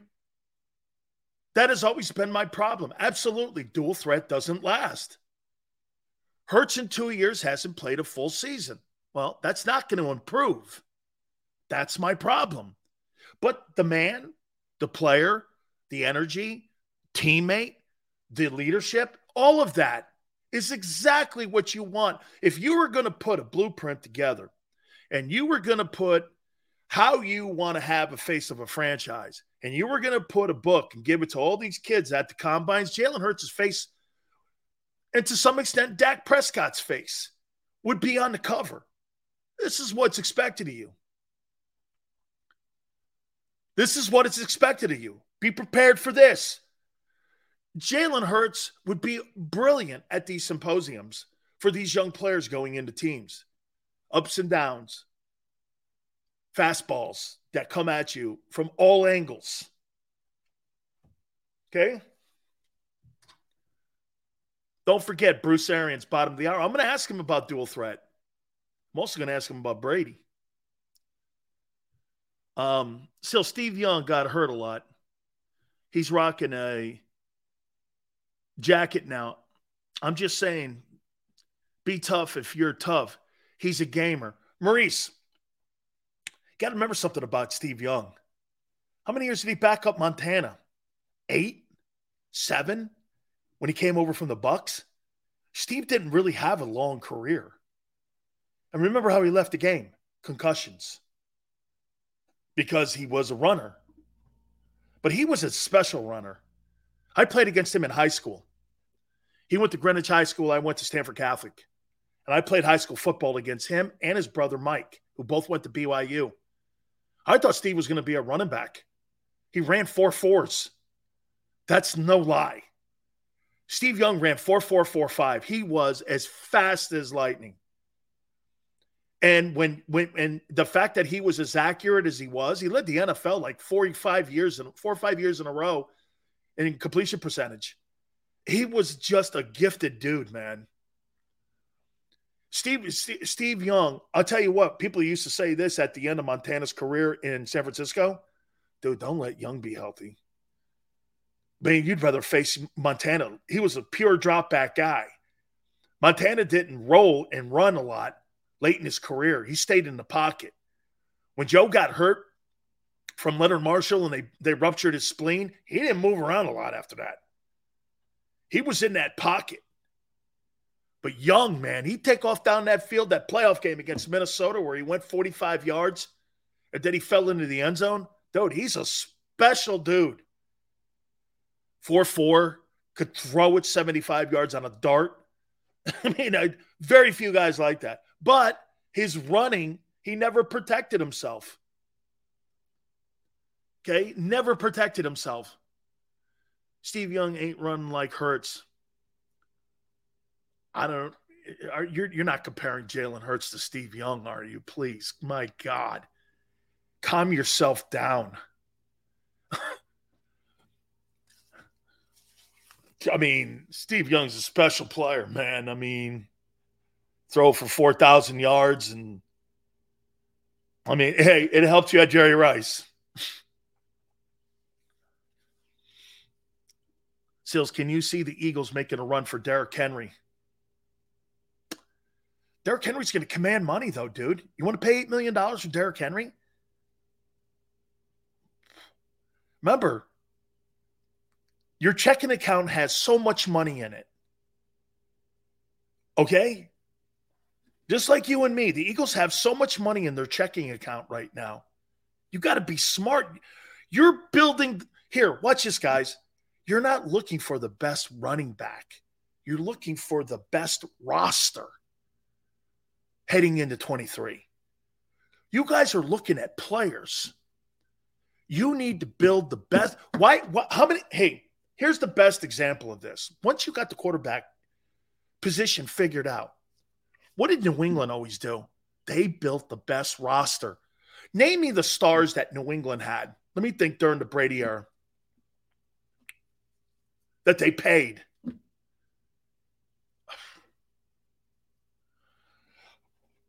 Revis wanted money, they shipped him out of town. When Chandler Jones wanted money, they moved him. When Richard Sherman wanted money, they moved him. Not Richard Sherman, Richard um, Seymour. They moved him. They didn't play that. They played roster games. You guys are looking. Let's get Derrick Henry, wide receiver three. Let's, dude, build the best team you can, like you did last year. That's your formula. You may not, watch this. You may not get the best corner in free agency, but if I get the third best, am I okay still in the NFC? Probably. If I get a wide receiver at three and he gets me 30 catches, 25 catches, 350 yards, and I drafted him in the fourth round, is that a grand slam? Paying him 600 grand versus paying a veteran guy the league minimum at least 1.2 million? Zach Pascal is not worth the money. I don't want to pay him one five. Why? I go the draft to pay a guy 600 grand, get the same shit for him. But Nick likes Zach. He had him in uh, Indianapolis. I mean, think about the roster. Mauricio Sills, I say Phil Simms is probably the most underrated quarterback ever. I love Phil Simms. You know why? Phil Sacker, Phil Simms was Troy Aikman before Phil Simms um, could understand that. And I try to tell Simms this all the time. He's a friend of ours. He's been on our program a boatload of times. But um, Phil Simms was Troy Aikman. Troy Aikman's not better than Phil, or he's not better than Phil Simms. They're the same guy. But know this you guys remember who the giant wide receivers were in those Super Bowl years? Bobby Taylor. Who else? Who were the wideouts? They were a power running team through to Bavaro, couple wideouts, great O line, played lights out defense, and he conformed to that because it was winning formula. That's why they won because the quarterback conformed to the formula. That's what Jalen's done. Every quarterback that conforms to that formula, whatever the system is that the coordinator and the organization wants to put in there, those are the guys that are going to win. And that's why Phil and Aikman won. Aikman didn't have to throw the ball for 500 yards. Why? You had Emmitt Smith, 28 carries, 155, go home, you win a game. Third down possession wide out, and Aikman, uh, Aikman to uh, Irvin, had a pretty good tight end that could move the chains for you a couple times in Novacek. You need add an over the top threat on the other side, the kid from Tennessee. And a great O line. That's a formula. Troy didn't have to do anything. He was a modern day version of Simms. All these quarterbacks that conform to that and know what the system is become the, become the system. And then before you know it, you start hearing the words system quarterback. Tom Brady is the system. Jalen Hurts in Philly is the system. Jalen Hurts is a system quarterback. Yeah, it's his system. Yes. That's not an insult. It's idiot media people that go, well, this guy's really not a great player. You know, he's a system guy. You don't plug and play. Watch this. Aaron Rodgers and Brett Favre are two different guys. There's two different completely play calling systems in Green Bay, but they've had the same two quarterbacks for 30 years. There could have been two more different. One guy threw interceptions, the other guy doesn't. Systems. Okay? Jalen Hurts is the system in Philly. Tone goes, I'm looking at Steve Young's stats and his career is so fascinating. The guy didn't hit his stride until his 30s. That's why you got to keep pounding. Not only that, he had coaching when he was younger. Let me tell you something. When you have a quarterback guru around you, I've talked to Steve Young about this numerous times. Steve and I, again, like I told you, I played high school football against him when he was at Greenwich, Connecticut, and I was at Stamford Catholic. And Steve was this great runner. But when he got to Tampa, they didn't know what to do with him. When he came in there from the uh, USFL, they had no idea what to do with him. Walsh gets a hold of him, turns him into a West Coast dual threat guy. Guy led the NFL four or five years in a row in completion percentage. Was a force. We used to say this, man, I hope Montana's not hurt because that dude was an absolute force a force. One of the privileges that I get to have is to talk to people like Bruce Arians. And I got to tell you, since our show is based in Philly, you all know this. Um, Bruce has some uh, Philly and Temple ties. We bring him on here now, here on the National Football Show. Hey, Coach, how you doing? Doing, Sills. How you doing, buddy? All good, man. I mean, Coach, we're based in Philly, and all the people are like, Sills, this guy's Jersey, and he's Temple. He started all of it here, and if I'm not mistaken, Coach, did you did you go from Temple to Coach Bryant, or did you go from Coach Bryant to Temple? Coach Bryant to Temple. Yeah. Coach Bryant to Temple. Yeah. I was 30 and thought I knew everything. I didn't know shit. hey, hey, Coach, real quick on, on on Coach Bryant. So he he calls me up and you know he comes up in that big Lincoln where he used to recruit. So he's recruiting me up in the Connecticut area, shows up in my grandpa's driveway in his big Lincoln.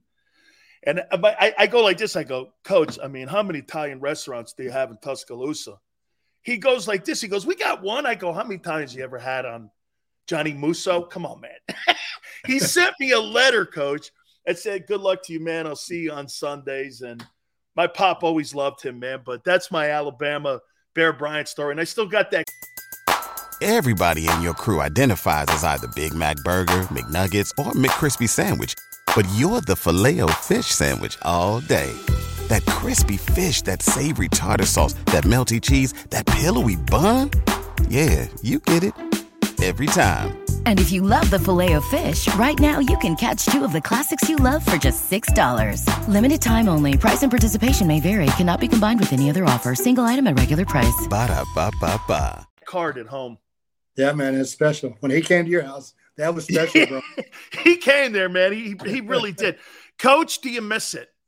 Um, no. Oh, how no. about this, Coach? Do you miss Sundays, or do you miss Monday through Saturday, or is it reversed? Do you miss being on the sidelines? I miss being on the sideline. The press box sucks, you know. But uh, you know, I got so lucky. I got 12 games to practice to become a head coach when Chuck got sick and this year I got 16 games to retire, learn how to retire because I got to go to practice. I go to the games. You know, after the New Orleans fiasco, I couldn't be on the sidelines no more. So I had to go in the press box. And that was the hardest part, you know, because the referees couldn't hear me cuss them out up there. Coach, here, take me to Byron Leftwich, who I have a lot of respect for, and I know you do too. You're the guy that pushed him into coaching. And, you know, and Todd Bowles getting the head job as a Buccaneer guy, coach, it just seemed to me, and correct me if I'm wrong here, it didn't seem as organized as when you were kind of the buffer between everything that was going on between Tom, Todd, and Byron. You were kind of like the traffic cop. And it just seemed a little bit that it was missing that touch, that little thing that I think that head coaches develop into. Am I wrong when I say that? Well, I, I, think so. It's a big thing, Danny. It's just probably different philosophies. You know, um, Todd's got to be Todd, and his philosophy is different than mine as far as being a head coach and the offense he's looking for. Uh, he's more of a defensive guy, wants to run the ball. Um, we were more or less score 30 points and see see if we can hang on and win. Um, not putting our defense in any problems, but uh, so it's just a philosophical change, and uh, I mean, I gave the thing to Todd, and I'm, I'm trusting him with it, and uh, I think he'll do a hell of a job. Byron's going to be fine. He, he's one of the top premier coaches in this league, um, and he'll find his way, and he should be a head coach real soon. Coach, I'm going to say something here because I said this. I go, someone brought up, you know, to me, they go, Hey, Tom got divorced and he's going through. And I went like this. And coach, no disrespect, but I said this I don't give a shit about that. I could care less about that stuff. This is about winning ball games and Sundays. We all got personal problems and we got to put that stuff aside. Now, again, I'm talking to you, coach, like I would be in your locker room and one of your players, but it just seems that the outside media made all these excuses here. And again, his his resume is legendary. And I'm not really taking a shot at him, but I think that noise played a factor in the Buccaneers' success because that's the first time I ever saw him. It just seemed distracted. And I think it distracted everything that you guys were trying to accomplish. Am I wrong? I think you're totally right. Totally right. And I think, you know, what Tom went through was hard, boy. I mean, because it was so sudden. And he's in camp, he's ready to roll, all of a sudden, boom, um, that comes out of nowhere. And I got to applaud him, man. He did a hell of a job of. I mean, he lost weight. It was eating him up, but he hung in there with his guys, you know. And uh, he had to take the little hiatus and, and get straightened out. But uh, he fought through it the whole season. But it wasn't Tom Brady out there, in my opinion. I, I you could see it every day. But uh, near December, he started to come back around, being himself. And I thought we would. I thought we would have it fixed for the playoffs, and we just didn't have enough for Dallas.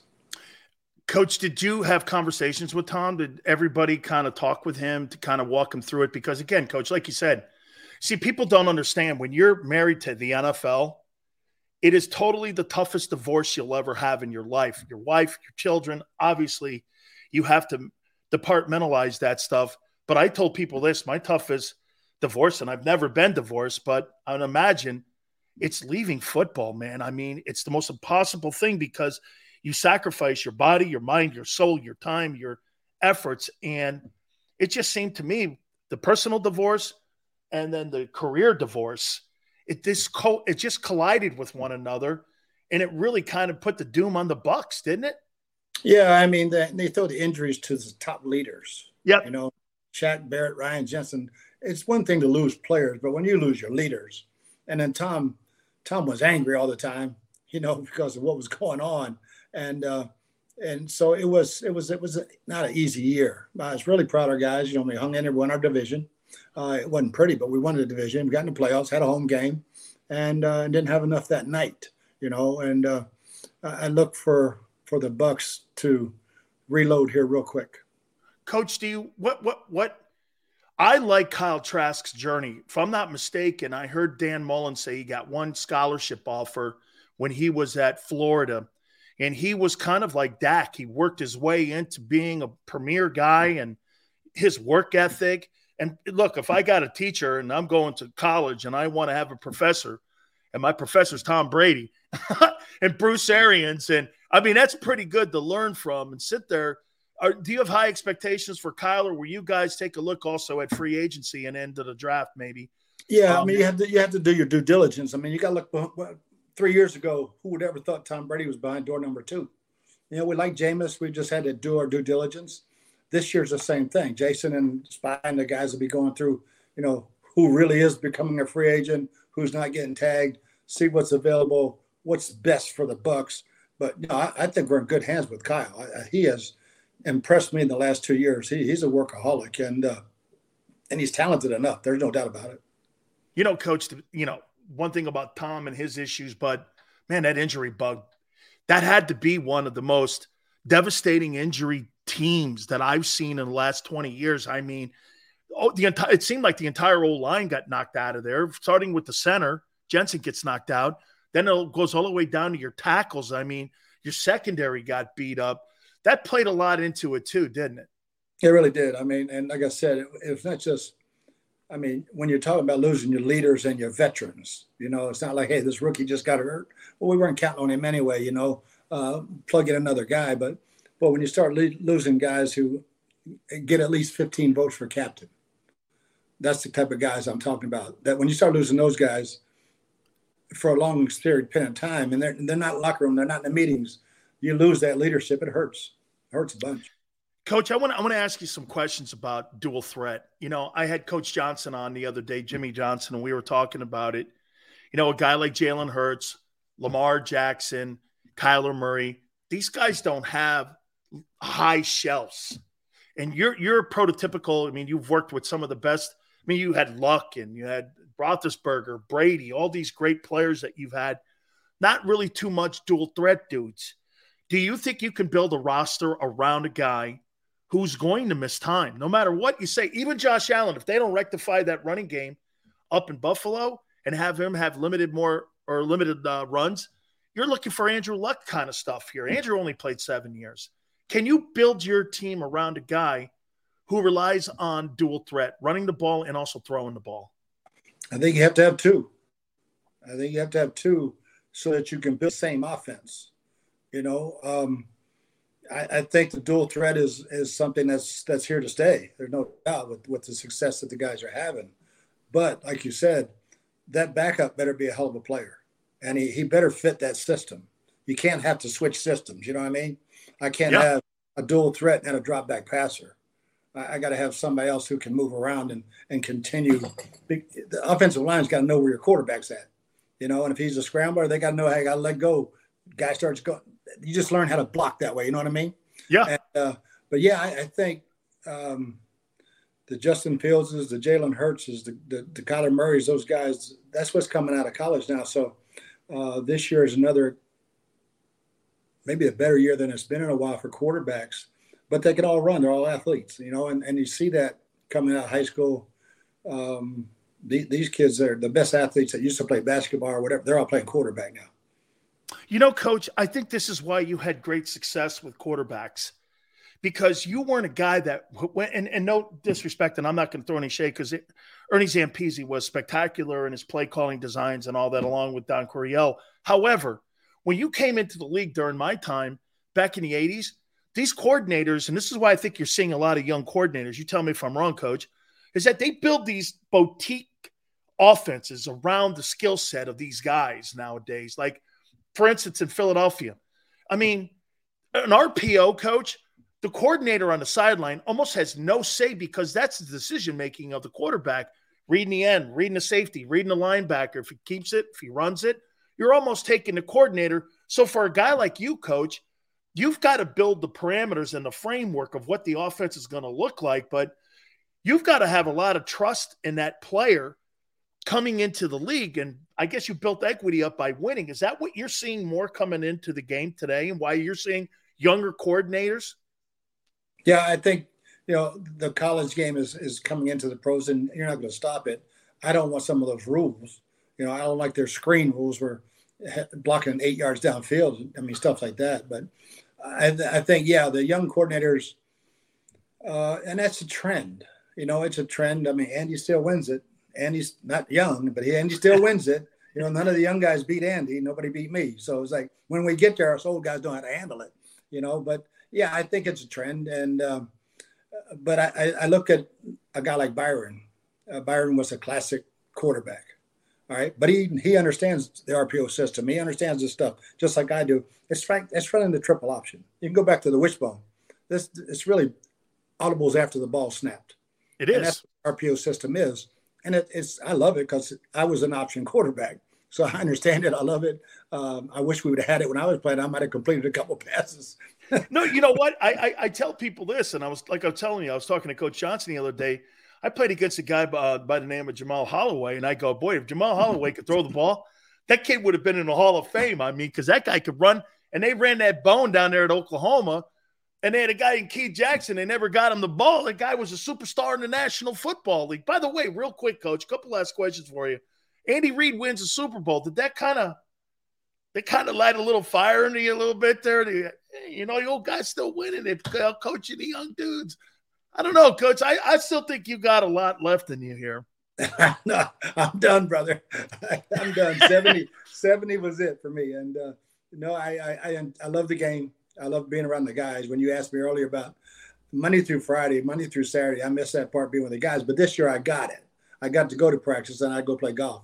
But uh, I put my two. Have your nighttime martini. Oh yeah, or daytime too. Now, hey, hey, hey, coach, I want to because we're based in Philly. You saw Jalen Hurts in that first playoff game where the Bucs took the Eagles to the woodshed, and then from thirty thousand feet, coach, watching how he's progressed into being the player that he is right now? How impressed have you been with him? Oh, super! But but you know, when you understand his work ethic, you know it was just a matter of was his ability going to be able to sustain it. But you knew he's going to work for it, and and he could sling it. So yeah, I was so happy to see, and I get getting AJ Brown helps. I mean, when you got DeVonta and AJ, that's you just throw it out there somewhere he's going to catch it. You know, they're going to jump over somebody's head. But no, to see Jalen because when we got them behind in the playoffs two years ago, they struggled to come back throwing the ball. Now they're now they're multidimensional. They can do it all now. Coach, what do you make of the scrum rule that they're debating right now? Do you think they should outlaw that thing? Because I'll tell you what, I mean, the Eagles have to be like a thousand percent on that thing, man. And they get that great O line they have, which I think is the best O line in the NFL. And coach, now you got people in Dallas crying and screaming about it. Your thoughts on it? You think they should outlaw that thing? I, I think they should outlaw pushing the runner. You know, you can't pull him, but I would outlaw pushing. Now, as very everybody getting down and, and root hogging the D lineman's legs out of that, that's okay, you know, because that's just straight ahead blocking and uh, it's not really a cut block uh, because everybody's just going straight ahead. But the pushing of the ball carrier, I'd like to see something about that. Yeah, something done about that. Well, coach, because you came on today, man, I'm gonna make a reservation for you at Burns's. You just got to let me know where you got to go because those are my boys. They got a picture of Big Sills on the wall. Malio's, I don't know. I don't know if you're that connected down there. I could send you over to the Columbia too, over in Ybor, but I know you probably partake at any every and all these places there. But you let me know the day you want to go, and I'm gonna hook you up over at Burns's. Those guys always hook me up, man. Because That's awesome, man, it's an Thank honor you. to have you as my friend, and thank you for all the things that you've you've said and done for us here, and we really appreciate it, Coach. And um, I'm happy you're with the Bucs. Oh, you bet, Danny. I'll be there forever, baby. Now that you got it, thank you, Coach. I appreciate it. Thank you. You, you got, got it. it. The great Bruce Arians. I really appreciate him stepping in there with us. Do me a favor, guys. Please hit the like button. Keep it here on the National Football Show. When it comes to the fight against insurance companies, large corporations, and the healthcare industry, injured victims are always the underdog. But that doesn't worry us. At Messa Associates, we're an injury law firm from Philadelphia, and we come to fight. Our clients know that they've got representation with a chip on its shoulder, and it's the same chip that makes Philly the toughest city in the country. Call 215 568 3500 or visit us online at messalaw.com. Messa Associates, the toughest injury firm in Philadelphia.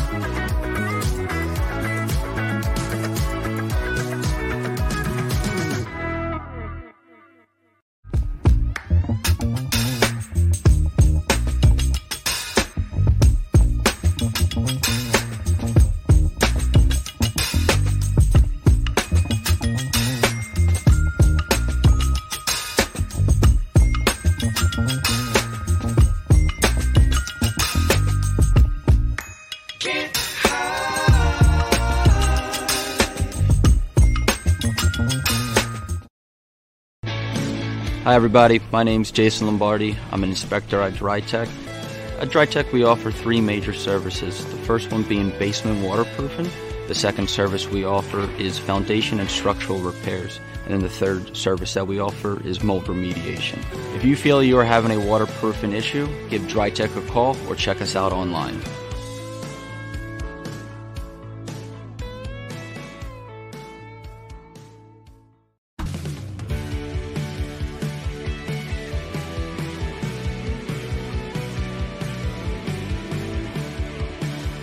My name is uh, Fran Salerno. I'm a managing director here at Del Valle Insurance Group. Been in the business for over 36 years, saving people money on their insurance needs. Give us a call. Let us help you custom design an insurance plan that meets both your needs and budget. Did you know taxes could be your biggest expense during retirement? Are most of your assets in tax deferred accounts like IRAs and 401ks? Taxes are historically low today, but we're facing significant headwinds in the future. Do you have a plan? The Thrive Financial team has more than 100 years of experience helping people across the Delaware Valley with forward looking tax planning. Learn how to shift your money from forever tax to no or low tax accounts. Get your Thrive Retirement Tax Playbook today. Go for the beers, go for the cheers, go for the hit and the hits, go for the scene, go for the screens, go for the gallery, go for the win, go to Ocean.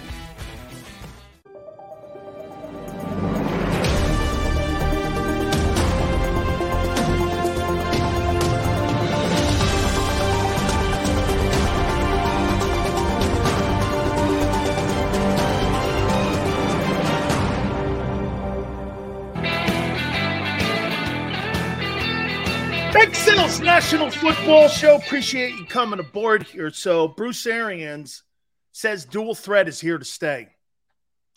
I value his opinion highly. Did you also hear him say that Tom Brady's issues got in the way of the team's success this year in Tampa? Um, he battled through it, but they were never going to win. It's the first time I've heard Bruce really say that Brady's personal life got in the way. Shouldn't have come back. Shouldn't have come back. Fighting through it, it's not what I want to hear my quarterback doing. They were never going to win. It is, it, you know what? It is too bad. Came back for nothing. Okay. His personal life got in the way of the success of the team. Yeah, yeah, I'm I'm I'm not ripping him. I'm pointing out. And the NFL, it, there, there's nothing sensitive about the NFL. Sensitive talk doesn't exist. Well, hey, man, everybody goes, that doesn't work in that league. Owners don't think of it. If a player's not doing their job, they fire him. If a coach is not doing his job, they fire him. It's part of what and why you get paid and have the big job. So, to Yale's point, yeah, you and me, we're going to sit here and go, shit, that sucks. In the NFL world, no one cares. Kids, the whole thing. Yale, Brady's biggest mistake in his career was his final season in football. His passion.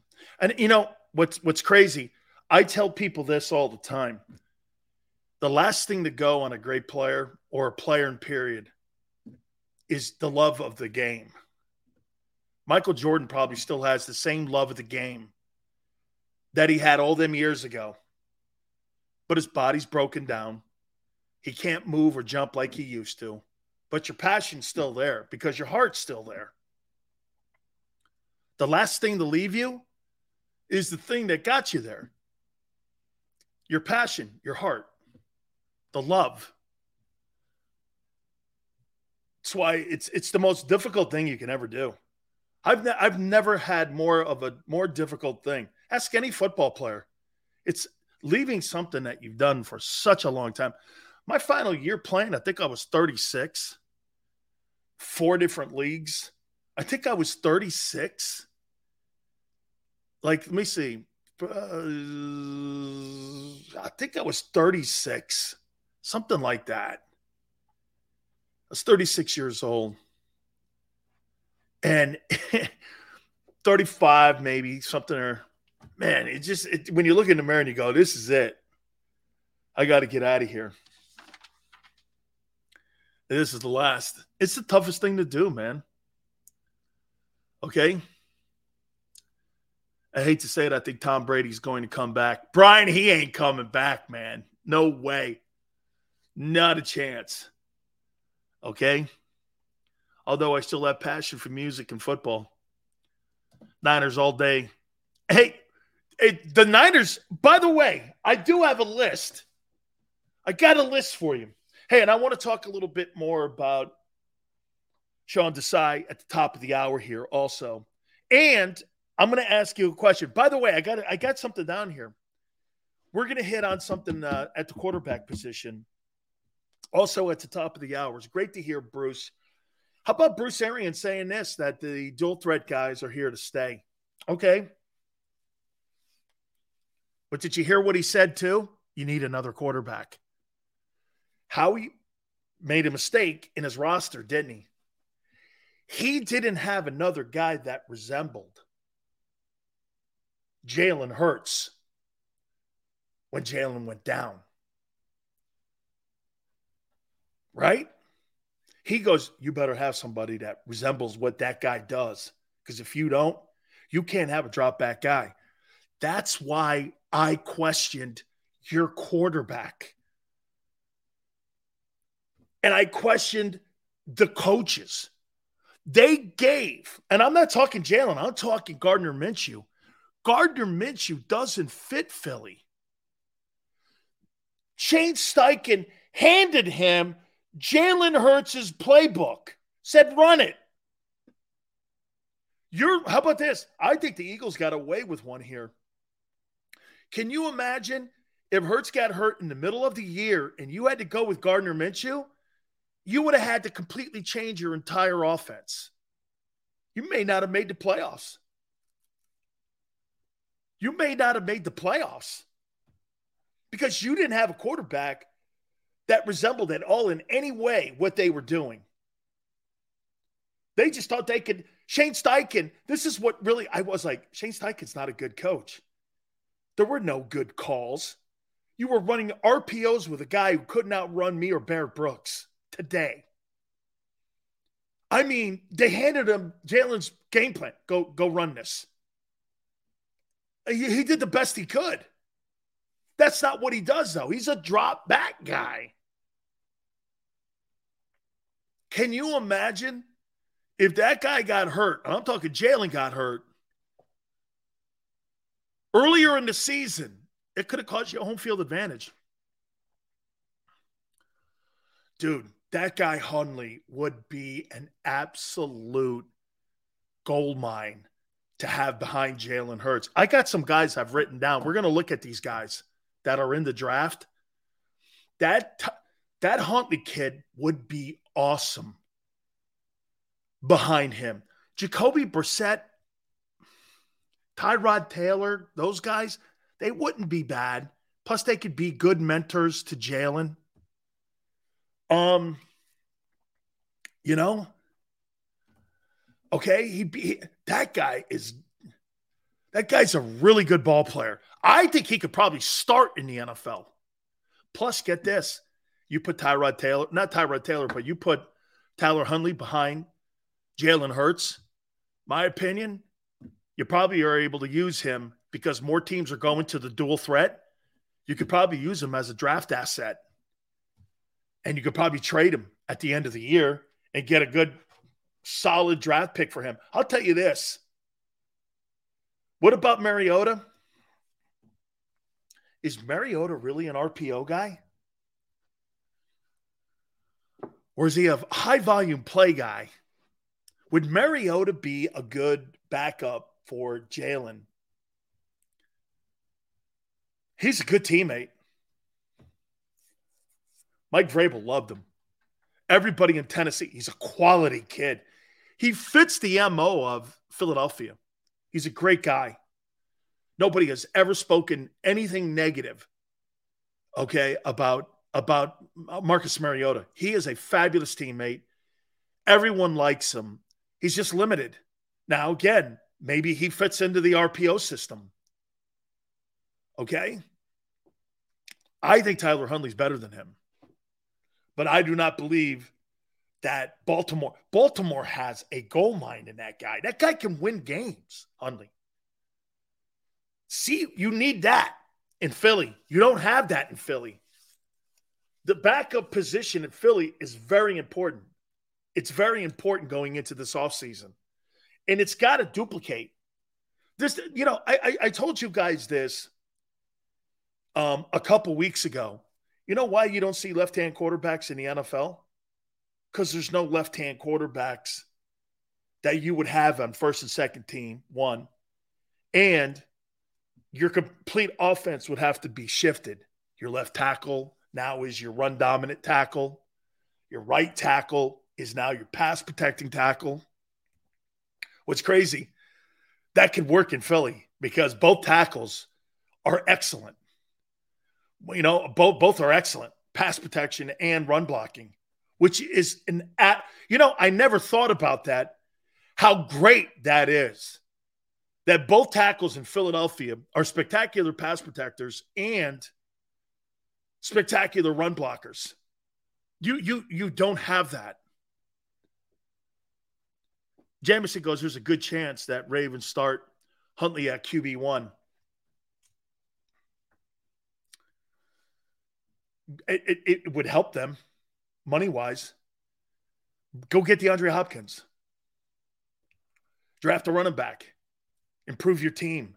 You pay $51 million. I like Tyler Huntley. Okay. Stetson Bennett will not be drafted. He'll be a UDFA, an undrafted free agent. He will not get drafted. He'll be somebody you might want on your team, but he's not an RPO guy that you would want in Philly. I got a, again, I, I got some guys here that we're going to take a look at. Okay. Lamar to Atlanta, Mariota to Philly, Minshew to the XFL, Mariota to Philly. I don't like it. I, I, I, Ian Book. What are you doing with Ian Book on your practice team? He has no future as an Eagle quarterback. Um, we're going to look at some of these guys that you guys are bringing up. Okay. Hopkins is uh, Julio Jones in a year? Maybe. Maybe. He's still one of the absolute best third down receivers, I think, right now. Okay. All right. We're going to reset. I want to talk a little bit more about Sean Desai. We are also going to do this. What round should the Eagles draft a quarterback? I've got a name of a couple guys here. Also, contenders.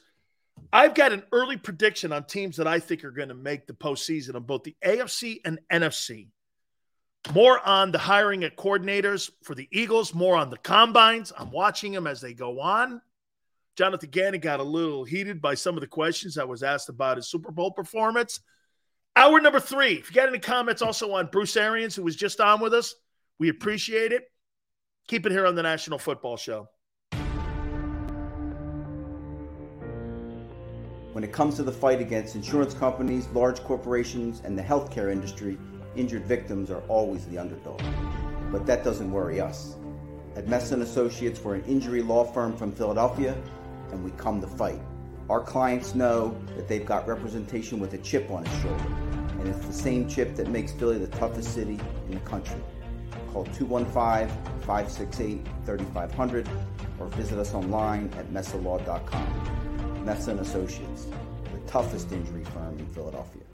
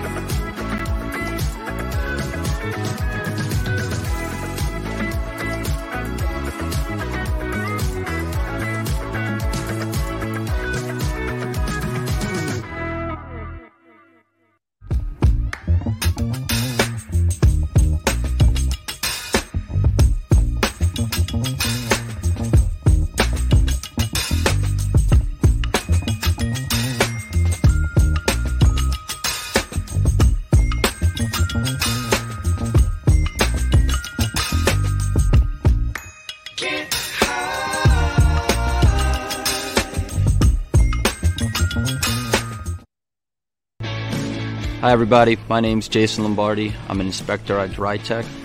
At DryTech, we offer three major services. The first one being basement waterproofing. The second service we offer is foundation and structural repairs. And then the third service that we offer is mold remediation. If you feel you are having a waterproofing issue, give DryTech a call or check us out online.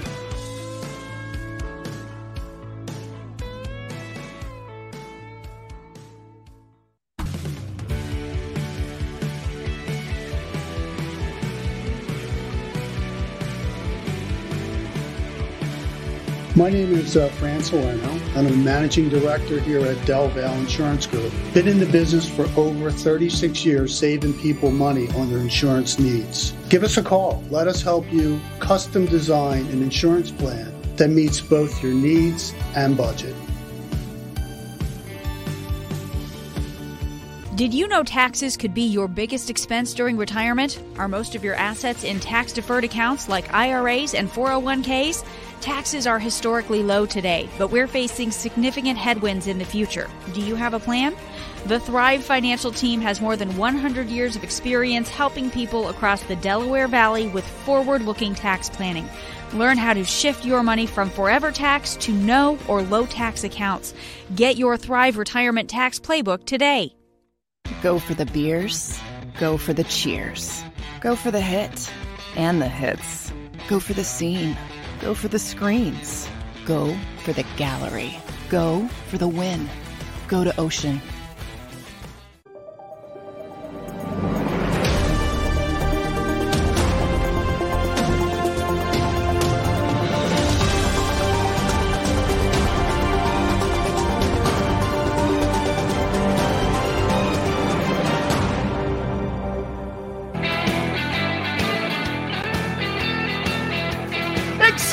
National Football Show. Appreciate you guys coming aboard here. Thank you very much. I thought it was a pretty telling thing that Bruce Arians didn't have a problem. See, that's the thing that I think coaches that are guys like Arians, you you have to have the backbone to tell the truth. And Bruce came out here, and by the way, it's posted at JAKIB Sports and also at my Twitter page at Dan Sileo Show Brady's personal life got in the way of the Bucs' success this year. Even though he tried battling through it, he it still got in the way. And personal problems like that, again, derailed the Buccaneers' opportunities. And just think about this, for instance. The greatest player in the history of the league had problems personally, and it affected his team. That's why so many things with the Eagles last year went so right. It was such a great year for them. The defense played well. The offense was getting better and better. Jalen was improving. The schedule wasn't the best. You got into the playoffs, you got some breaks in the playoffs. You got to the Super Bowl and you played your asses off. Again, here, here, here's one thing I'll say about Philadelphia last year they never took a week off. I mean, Kansas City took a week off. They got beat by the Colts. The Eagles never took a week off. They were in the fist fight every single fight. For 20 for 20 fights they showed up. I don't think a lot of teams can say that, okay? I just I don't. Every single day they showed up. They were consistent. They were by far I say they were more consistent than even Kansas City last year. They were more consistent than Philly, or excuse me, than Kansas City. Philly was, man. They, they were a very consistent football team. Says a lot about them. One more just to reset in case some of you are jumping aboard with us now. Sean Desai has been hired. No, no shocker that um, Brian Johnson has been named the offensive coordinator for the Eagles. But Sean Desai, Shelton, Connecticut kid, started his coaching career at Temple. Al Golden was the guy that got him into coaching. Al's now the defensive coordinator of the Notre Dame Fighting Irish. He was down at the University of Miami as the assistant director of football operations in 2011. Um, I think that's under Randy Shannon. I think.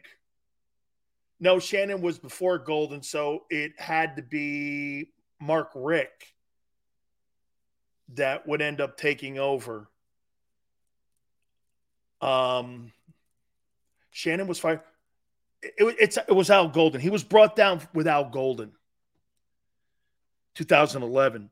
Mark Trestman, who's a Miami Hurricane as well, um, was the offensive coordinator in our first national championship in 1983 for Howard Schnellenberger.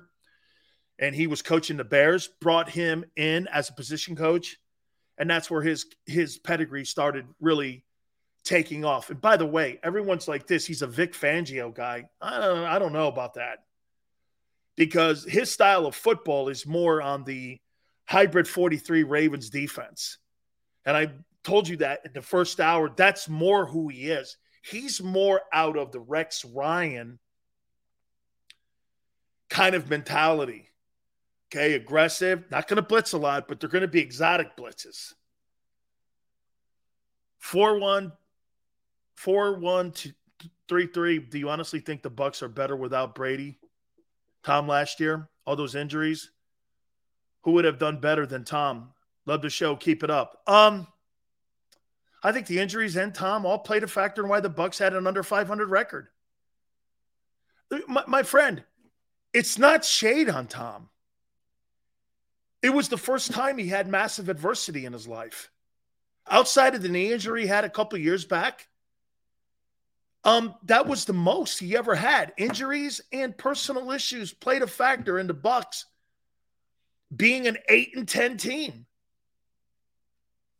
It's not shade, it's reality. You know, I'm not I'm not taking shots at him. It's just what it is. It's football. This is not Love Boat. Okay? This seriously, this is not love connection. This is the foot this is the NFL. You know, I mean, we're not sitting here singing on a cruise. Greatest quarterback, greatest quarterback? Yale. He's the greatest football player ever to put a pair of pads on. It's no debating it.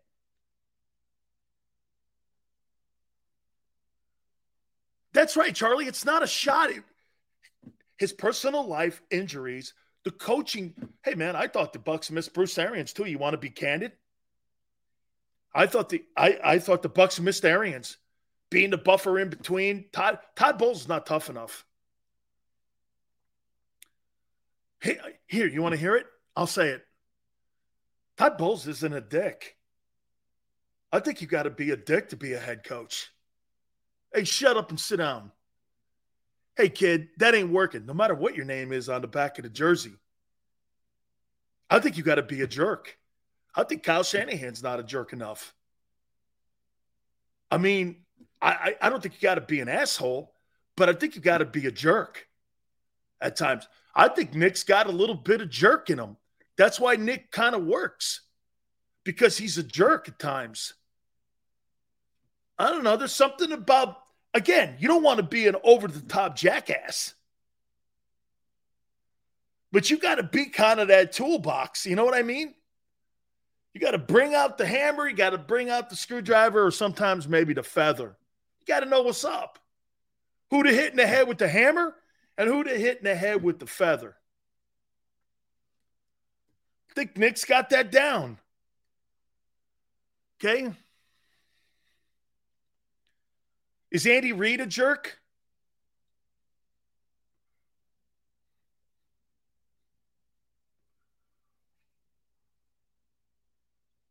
I don't know. I think he's a better coach today than he was in Philly. And by the way, do you think you got to be a jerk when you got Mahomes? I think you got to be a jerk when you got McNabb because McNabb's a jerk. But, he didn't need to be a jerk in Philly because McNabb was. McNabb was a jackass. He didn't need to be. Okay. And when you got Mahomes, you really need to be a tool. I don't know if you have to be a tool when you got Mahomes. Right? I mean, hey, why would I be a jackass when I got a a uh, generational player in Kansas City? Hey, let me be a jackass to Patrick Mahomes. Why? Where am I?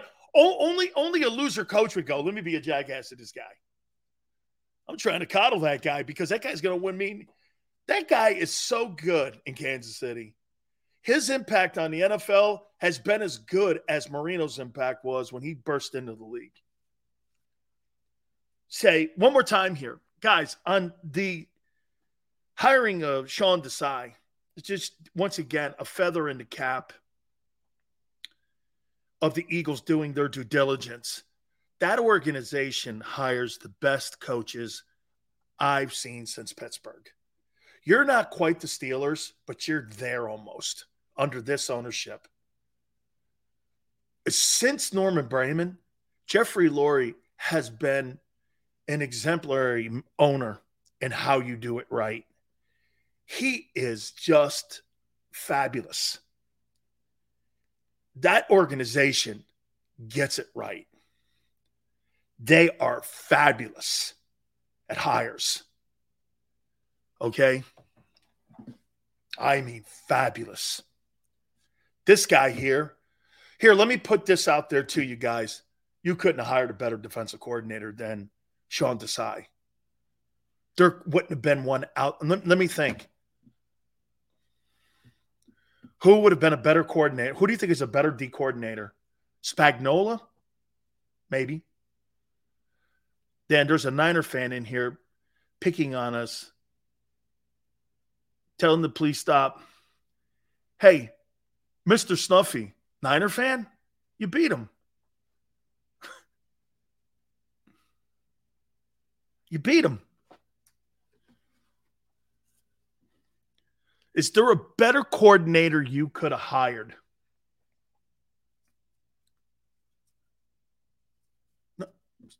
Steve Spagnuolo? Who else? Mike Zimmer. I'll take Desai. It's a great hire. He's going he's going to make your def. Hey, did you guys like the Baltimore Ravens style of football? Vic Fangio, no way. He's not Vic Fangio. Look, did you guys like the style the Ravens played? Wasn't a lot of blitzing, a lot of press man, a lot of press coverage. Your linebacker and your safety were stars, and your edge guy Terrell Suggs. That's the style of defense he plays. He actually blitzes less than Gannon. Yeah, but he doesn't. He brings one dude, Ed Reed. Ed Reed in that Rex Ryan, uh, Baltimore style of play, he was all over the field. Do you have a guy on the team now? I think CJ could play that position. Rex Ryan was the D coordinator of the Baltimore Ravens and helped develop that hybrid 43 that Baltimore runs. Okay. And they've run that Baltimore 43 hybrid forever since 2000. Just different components. They've had a ton of people and a ton of success with that hybrid 43. They just don't have the personnel that they used to have on that defensive side of the football field.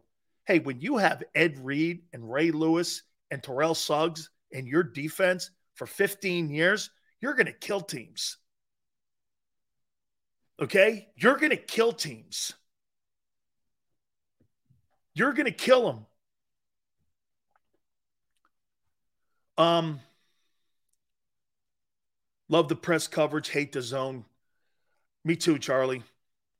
Sills, I would have liked to see them get the Georgia DC to get him with Dean and Davis. Maurice, I, I, I thought a little bit of that too. That kid Schumann. I, I, I would have been more with this that he knows all the kids coming into the draft and he knows all the players that are coming behind these guys because he's been recruiting them. And Georgia's done a great job of recruiting. Actually, in my opinion, I think they've been out recruiting Alabama, especially in the lines as of late over the last three years. So that would be something that I would have been a fan of.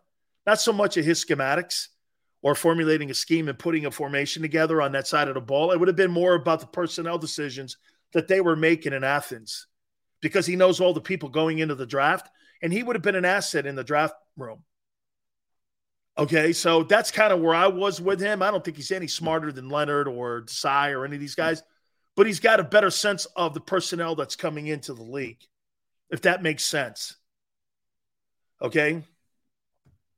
I mean, uh, think about that roster. That that that roster that um, Georgia has. Look at all those first rounders. There's probably going to be 20 some odd guys that are going to be drafted in the top three rounds. Could be 30 guys that could go. All right. What round should you know? This is the first time I got to the topic. What round should the Eagles draft a quarterback? What round do you think they should draft a quarterback?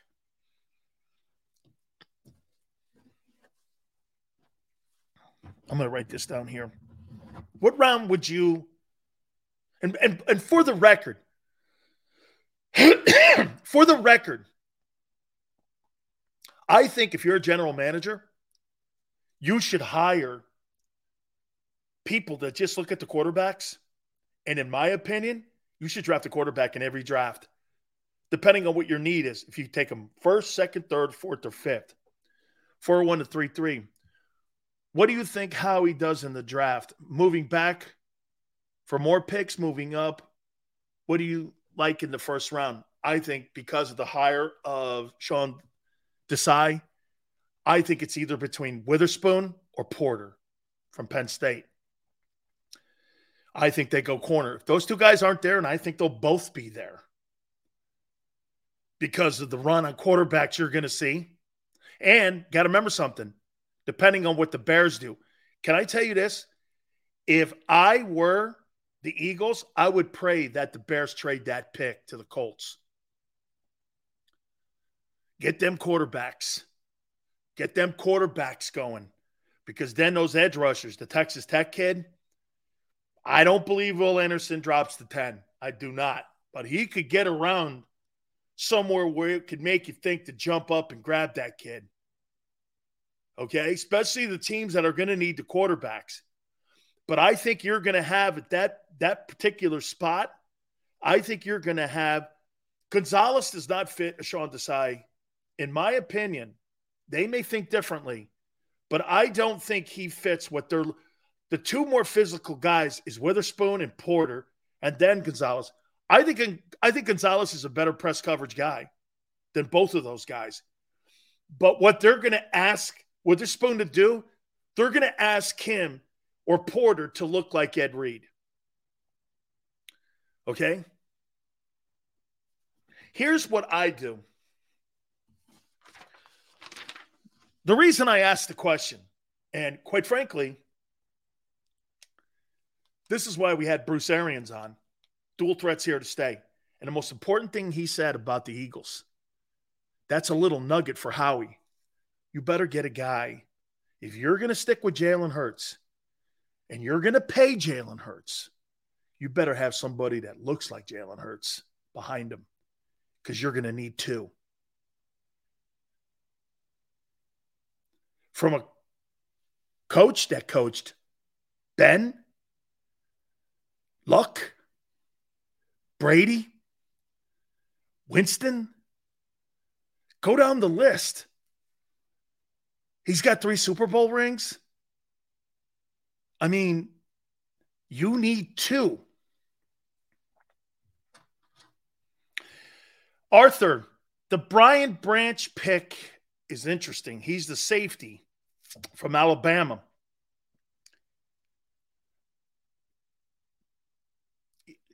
That guy fits exactly what he's looking for. Man, I think if he's there too, I think that's going to be hard for him to pass. Maybe the Eagles trade down to get him. He's about the 14th ranked player that's at the combines right now. Man, he is. I really like that player. Hard hitting, smart. Look, he even plays like Ed. Great range. Put him on special teams too. Man. Mm. I like him. But in this league, you need corners. you need corners. Okay? So if think about think about the put your vision in here now. Okay? CJ Maddox, Slay, Witherspoon. Whew. You're going to win a ton of ball games. And think of this 18 million, 14. Maddox and a rookie deal. Okay. Or go here. CJ 14, slide him over to corner, draft Branch, put him at safety with Maddox. That, that's got to be a conversation. That's got to be a conversation. What's better for the team? Branch from Alabama, draft him at, move down from 10 to 14 to get him. Get a pick, another pick in the second or third. Slide CJ over. It's it, it, it's a jackass move though for Gardner Johnson. Because if you're going to pay him 14-4, dude, you're paying him to play safety. Now you're moving him the corner. That's kind of a jackass thing to do. Because if he went on the open market as a corner, Gardner Johnson could command $17 million. It's kind of like a $3 million jack, you know, slap in the face a little bit. Okay. It's, it's kind of a slap in the face and it's not good. You know, the player might be, I don't know. It just doesn't, I don't know. I don't know if I'd be cool with that. And it's not really something the Eagles do. They don't really hose over guys that really had it. I mean, the guy's a co interception leader in the NFL. You're going to rob him? That's not kind of really what they do. You know, they made a trade for him, they brought him in, they made him a millionaire now, even more so than what he ever thought. And you're going to hose them by moving them. I don't know. But, but football's a business. Dude, I, you know, Nakobe Dean, I know you guys are high on him until he shows me something. Uh, he's a non factor to me. He's a non factor. He's a non starter as far as I'm concerned. He, he needs to show me something. I'm not just going to go like this. Oh, no, this guy, give him a starting job. I'm not giving him anything. You better go out there and earn it, son. You haven't earned a thing. Are you better than Kyzir White? What makes you think that? Because you drafted him in the third round? I don't subscribe to that. It's not where you're drafted, it's what you do when you get in the league. I'm, I, I just personally, I'm not a fan of that. I'm not a fan of that stuff. You have to play yourself into a position where you earn that job. You, there's no jobs given in the NFL. You earn everything you get. Um, so here's the quarterbacks I am looking at in the draft. I would really, if this kid lasts until the fourth round, and Hendon Hooker from Tennessee is maybe third or fourth. Maybe third or fourth. I would take, and he's available. I would take this kid Hooker from Tennessee to back up Jalen Hurts. That's who I would take. Now, if I get a compensation pick because I lose Bradberry or I lose Seumalo and I get another three, I might be willing to forego a three. Remember, this is where the Robert Quinn deal kind of jumps up here. Why is that? Well, the Eagles don't have a four.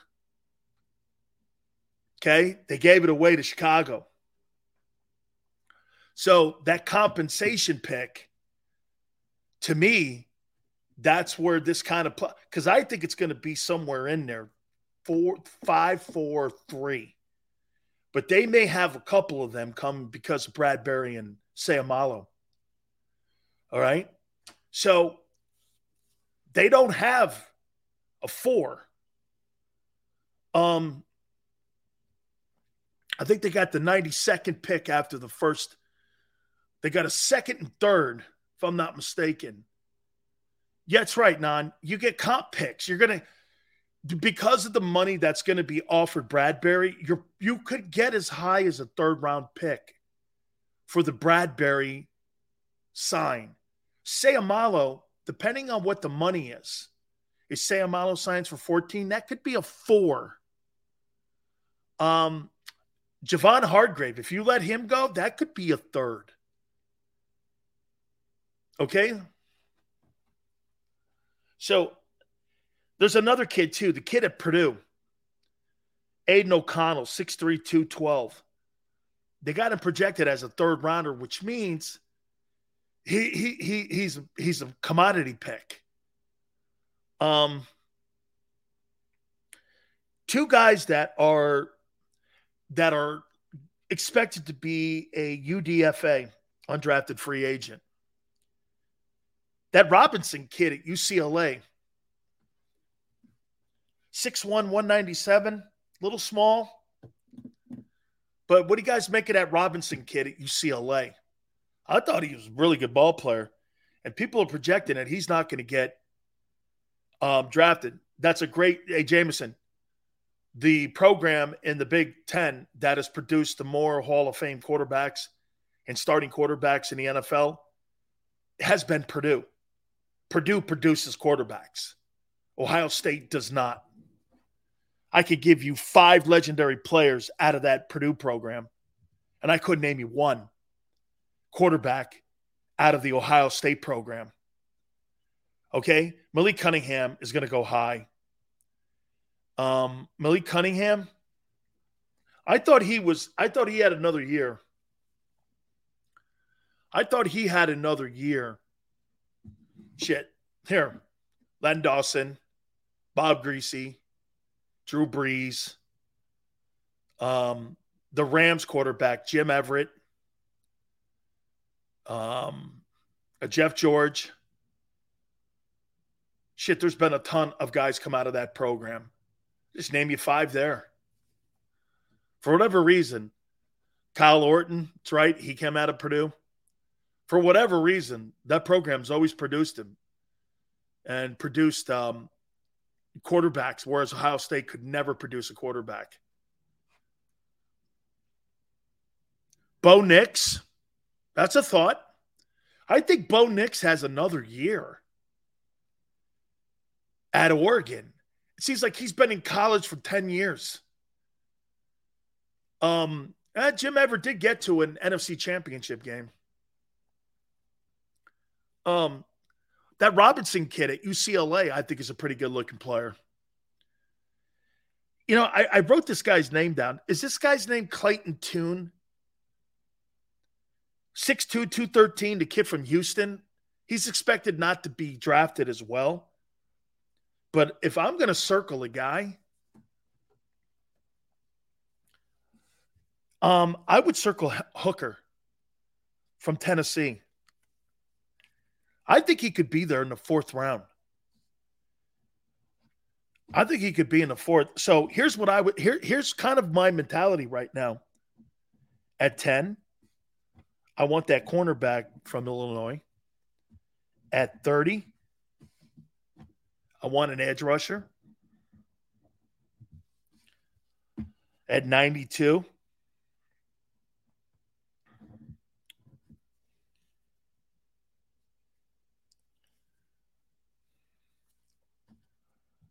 I want to run. Would I take a running back at 92?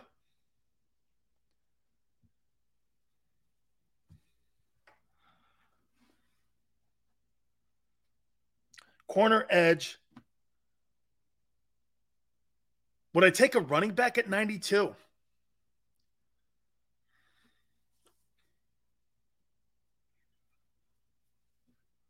What would I do in the second round?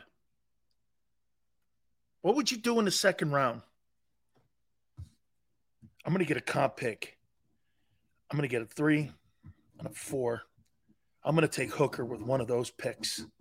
I'm going quarterback three or four. But what would I do at two? Linebacker? Howie doesn't use high picks like that. Draft another corner. How about a safety? I never thought of that. Another corner on a rookie deal? Would you trade the pick? Would you trade the pick to get two threes so you could take Hooker with one of those threes? You need a backup, and you need a backup that looks like Hurts. You heard Bruce Arians a couple minutes ago say it.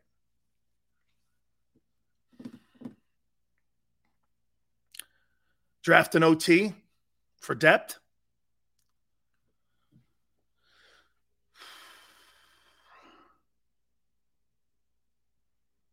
It's Clayton Tune. Thank you. Thank you. Thank you very much. RE2. Thank you. It's Clayton Tune from Houston. I throw the ball a lot there, man. Is that is, is that Dana Holgorsen down there at Houston? Is that him?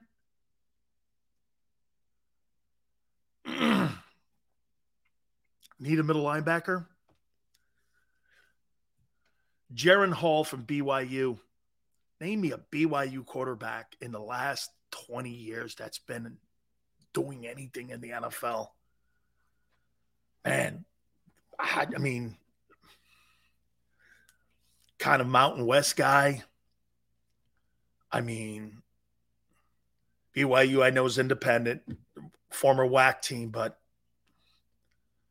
dude, those those those BYU quarterbacks as of late, they're not putting them out like Robbie Bosco and Steve Young and Jim McMahon and them dudes like they did in the past.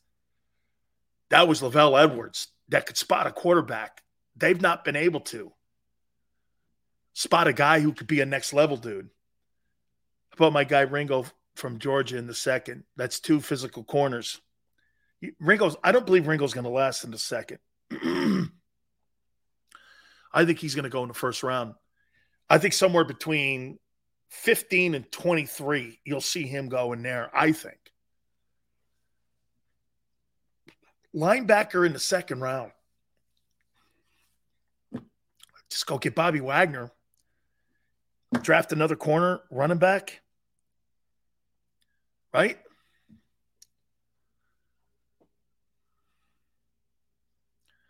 Seals, you can't go wrong drafting an offensive. No, you can't, Maurice. Especially with Stoutland. And you're going to lose Andre Dillard. So that's something to think about. if Hooker's there in the third and we have a chance, Howie better grab him. I agree. I agree. Charlie says that Wagner's lost a step. He was, you know, according to the guys, he made $7 million a year ago, which is, and, and he made second team all pro. Remember something here, though, Charlie. Would it be like a Von Miller sign? You know, Von Miller was 32 when the Broncos moved him to Los Angeles. You know, would it be a move like that? Von's still playing well. You know, if he didn't get hurt in Buffalo, he was he was playing well in Buffalo, and he's older than Bobby Wagner. So, I mean, I I might feel okay with that. Draft another corner. Draft Hooker. I, I, I I'm gonna if I get a third comp pick, I'm gonna I'm gonna draft this kid this kid Hooker to back up Jalen. I'll tell you who I'd really love to have. I'd love to have Deion Sanders' son backing up Jalen. That's who I'd love to have because I think that guy would be perfect behind Jalen Hurts. Deion Sanders' son, that's now up at Colorado. That was at Jackson State. That guy to me looks like he's another one of these guys that are going to be coming into the league like Anthony Richardson out of Florida. And I think he's going to be somebody like that. But you've, he, I mean, Deion's kid's going to play because get this, like Bruce said, the dual threat quarterback is here to stay. So it's it's it's guys like Big Sills that have to get over that notion that you're still looking. You know, it's probably harder. Do you think it's harder to find the drop back guy like Mahomes than it is to find guys like Jalen? There seems to be a whole shitload of those guys in, in the college ranks. There's a ton of these guys. Yeah, I think Richardson's going to get into the top five. That's good for the Eagles at 10. You want as many quarterbacks. You want Will Levis to get into the top 10. You, you want Anthony Richardson. You want as many quarterbacks. CJ Stroud. Here's one thing I'll ask you guys Name me a quarterback at 5'10, 190 that succeeded in the NFL. I'm going to ask you this one more time. I had a conversation with you yesterday about Bryce Young. Man, he is a schwimp. I think he is the most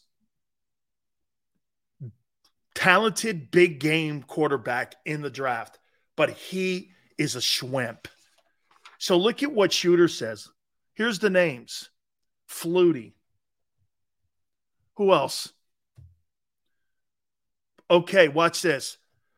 After Brees, let's watch the drop off. Okay. Tarkenton is fair. He was six feet. This kid ain't six feet. He's 5'10.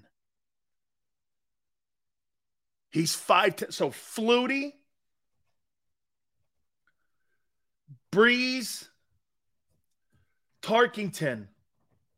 You've named me three in a hundred years. Who else?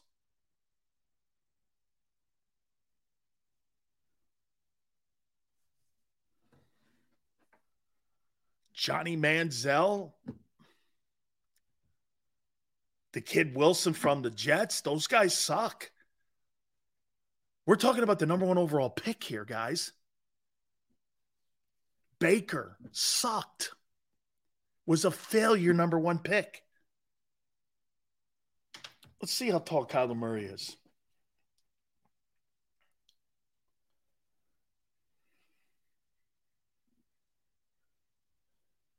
How tall is Kyler Murray? Kyler Murray is five. He's five ten too.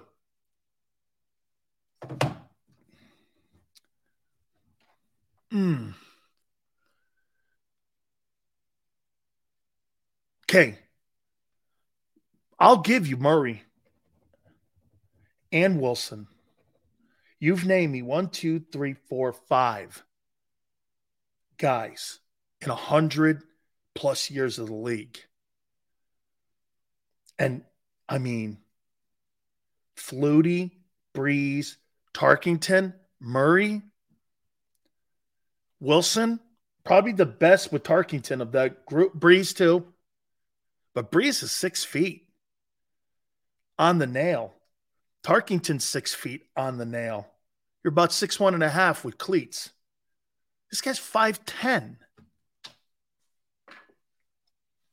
He's 5'10. You know, um, I mean, Jameson's right. And plus, we're not talking about a guy like Jalen Hurts. Jalen Hurts is 6'1, right? But Jalen Hurts is built like he like like he's I mean, you guys bring up the 600 pound squatter. I guarantee you, Bryce Young ain't squatting no 600 pounds. You'd be lucky to do 300 pounds. I mean, dude, I mean, you've named me five. Okay, some of those names are really good, but five guys we named in a hundred plus years of the league. That's not an all star group. And here's the thing Watch this. Brees wasn't a first rounder. Flutie wasn't a first rounder. Was Tarkenton a first round draft choice? Russell Wilson wasn't a first rounder. You guys are talking about the first pick. What round was Fran Tarkenton drafted in? Tarkenton's a third rounder, too. So watch this. Flutie wasn't. drafted. I think Flutie was the late round guy. Brees was a not a first round guy. I think he was a second. Tarkenton was a third rounder. Wilson was a third rounder. Murray's a first rounder. Okay, so one guy out of that whole group was a first round pick. But Bryce Young, you want to make him the first pick overall and take a gamble on that? Man. Sonny Jurgensen, I didn't realize he was that. But again, Sonny Jurgensen wasn't a first round draft choice. We're talking about the first pick. See, to me, I think when you draft in the first round like that, I think you have to go prototypical to at least give yourself a shot at it succeeding. That's a shot in the dark. Not one of those guys, no team drafted those guys in the first round, though. They didn't gamble. Third round is not a gamble. It's a it's a high pick. It's a high pick. But the only team that gambled was Arizona with Murray. Tarkenton third. Seattle third with Wilson. Brees was by San Diego, actually. I think was a second rounder. Um, Murray, first rounder. Flutie, late round guy. Just saying here, man. I mean, you want to wait, not waste, but you want to gamble the first pick overall on a guy who's 5'10, 180, playing quarterback in the NFL. Man, I don't know if I could do it. I don't know if I can do it. Because I don't know if he can. Watch this. Let alone the fact, can he hold up? Bryce Young looks taller than Hurts. Well, he's not. Jurgensen was a fourth rounder. He's a Hall of Fame guy. Get it. But those guys didn't waste first round picks. Too risky, man. I don't know. I'd rather go, as much as I hate to say it, I might go with CJ Stroud more. At least I have a shot of him playing. Just too risky, man. 5'10. He was measured today at 5'10 and a half. Dude, the Eagles' kicker's bigger. And, and, and watch this. Is he a player? He absolutely is a ball player. Just don't know. All right, hit the like button. By the way, when I come back, here are my way early predictions on who makes the playoffs. AFC, NFC. Are the Eagles on that list? Let's hit on it next.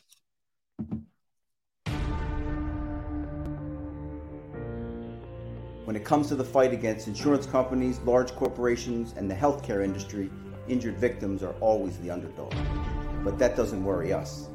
At Messa & Associates, we're an injury law firm from Philadelphia, and we come to fight. Our clients know that they've got representation with a chip on its shoulder, and it's the same chip that makes Philly the toughest city in the country. Call 215-568-3500 or visit us online at messalaw.com. Messa Associates, the toughest injury firm in Philadelphia.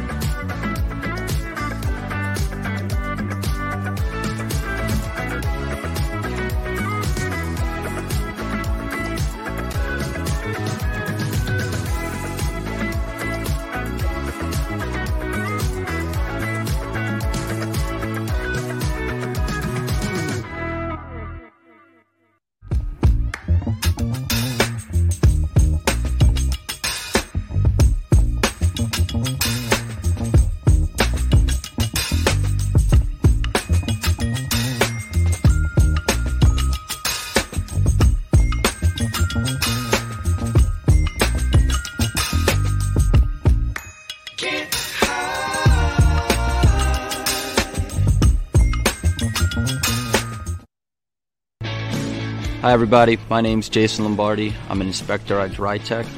At DryTech, we offer three major services. The first one being basement waterproofing. The second service we offer is foundation and structural repairs. And then the third service that we offer is mold remediation. If you feel you are having a waterproofing issue, give DryTech a call or check us out online.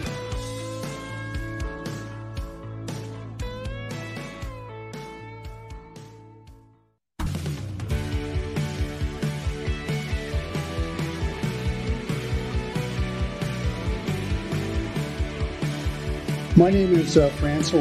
I'm a managing director here at Del Valle Insurance Group. Been in the business for over 36 years, saving people money on their insurance needs. Give us a call. Let us help you custom design an insurance plan that meets both your needs and budget. Did you know taxes could be your biggest expense during retirement? Are most of your assets in tax deferred accounts like IRAs and 401ks? Taxes are historically low today, but we're facing significant headwinds in the future. Do you have a plan? The Thrive Financial team has more than 100 years of experience helping people across the Delaware Valley with forward looking tax planning. Learn how to shift your money from forever tax to no or low tax accounts. Get your Thrive Retirement Tax Playbook today. Go for the beers, go for the cheers, go for the hit and the hits, go for the scene, go for the screens, go for the gallery, go for the win, go to Ocean.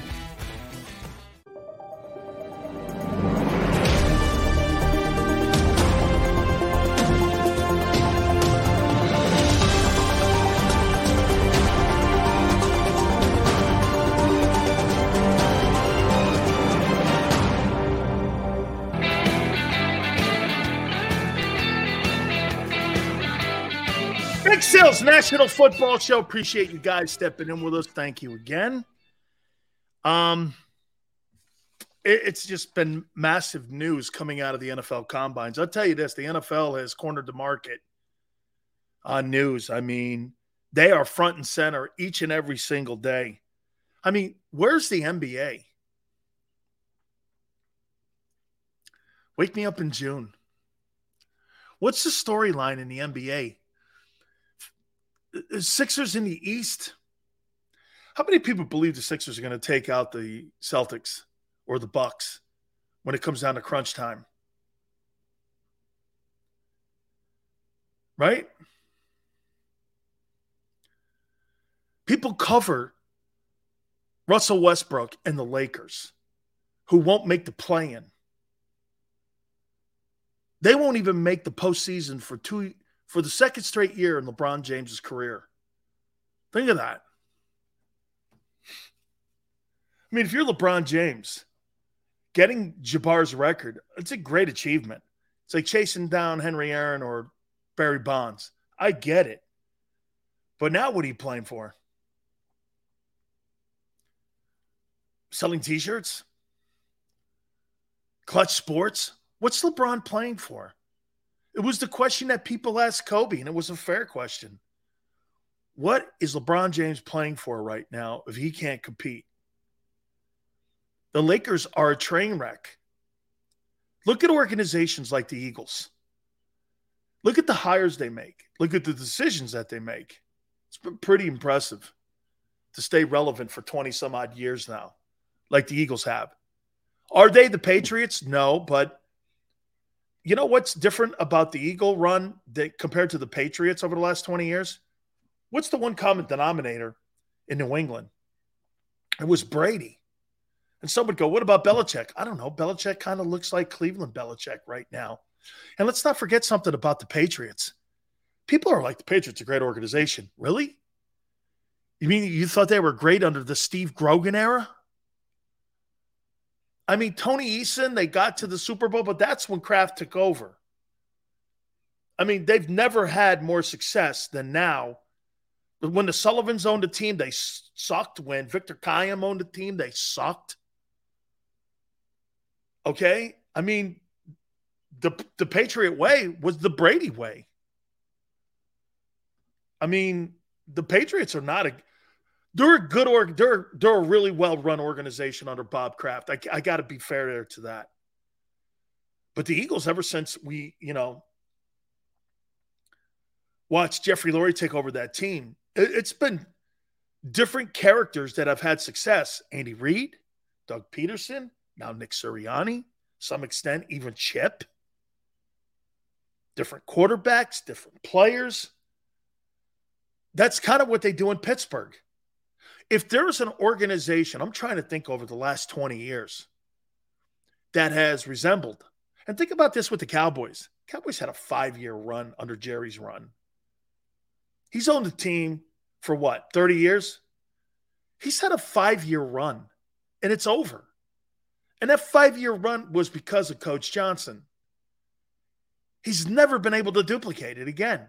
The Eagles duplicate it because right hires, as much as they get in the way of things, they still step out of the way.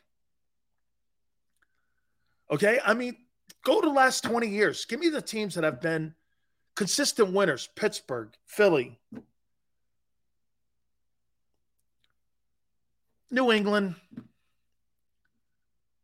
Packers.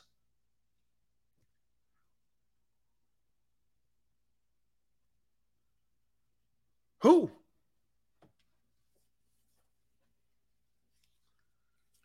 Right? All right. These are the teams that in my pre preseason picks to make the NFL postseason. Chiefs, yeah, Sean.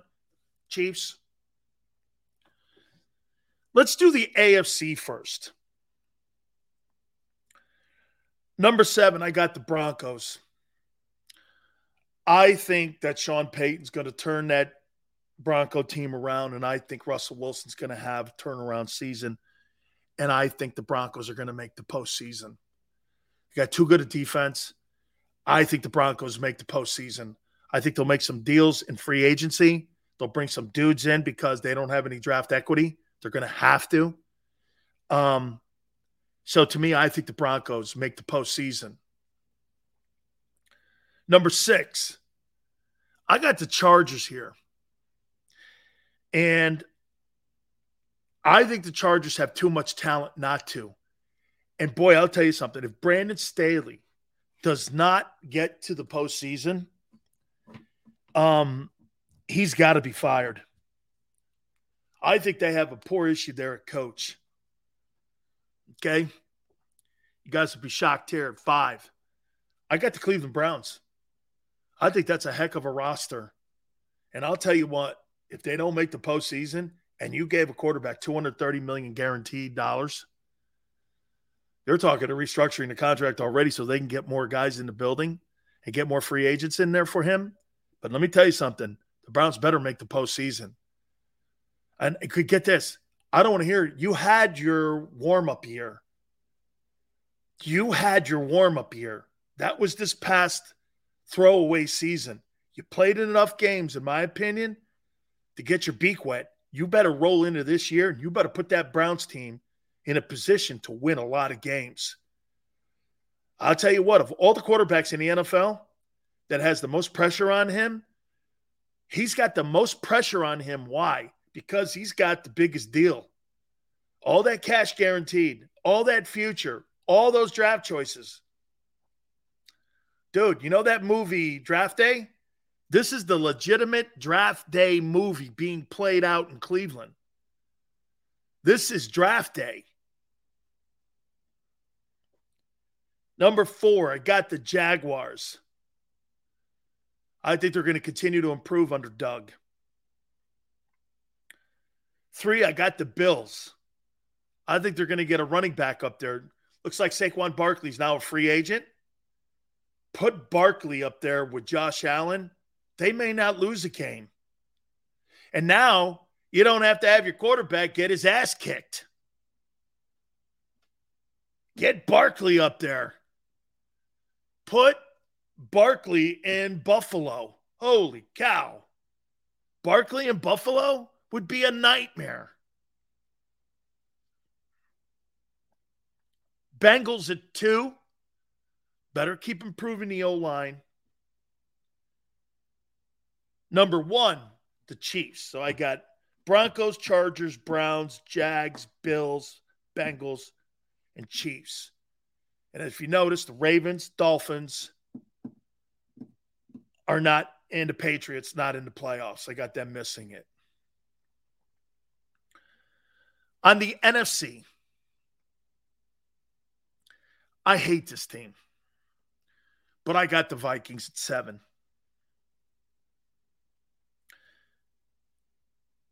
I think the defense will be upgraded with Brian Flores running it up there.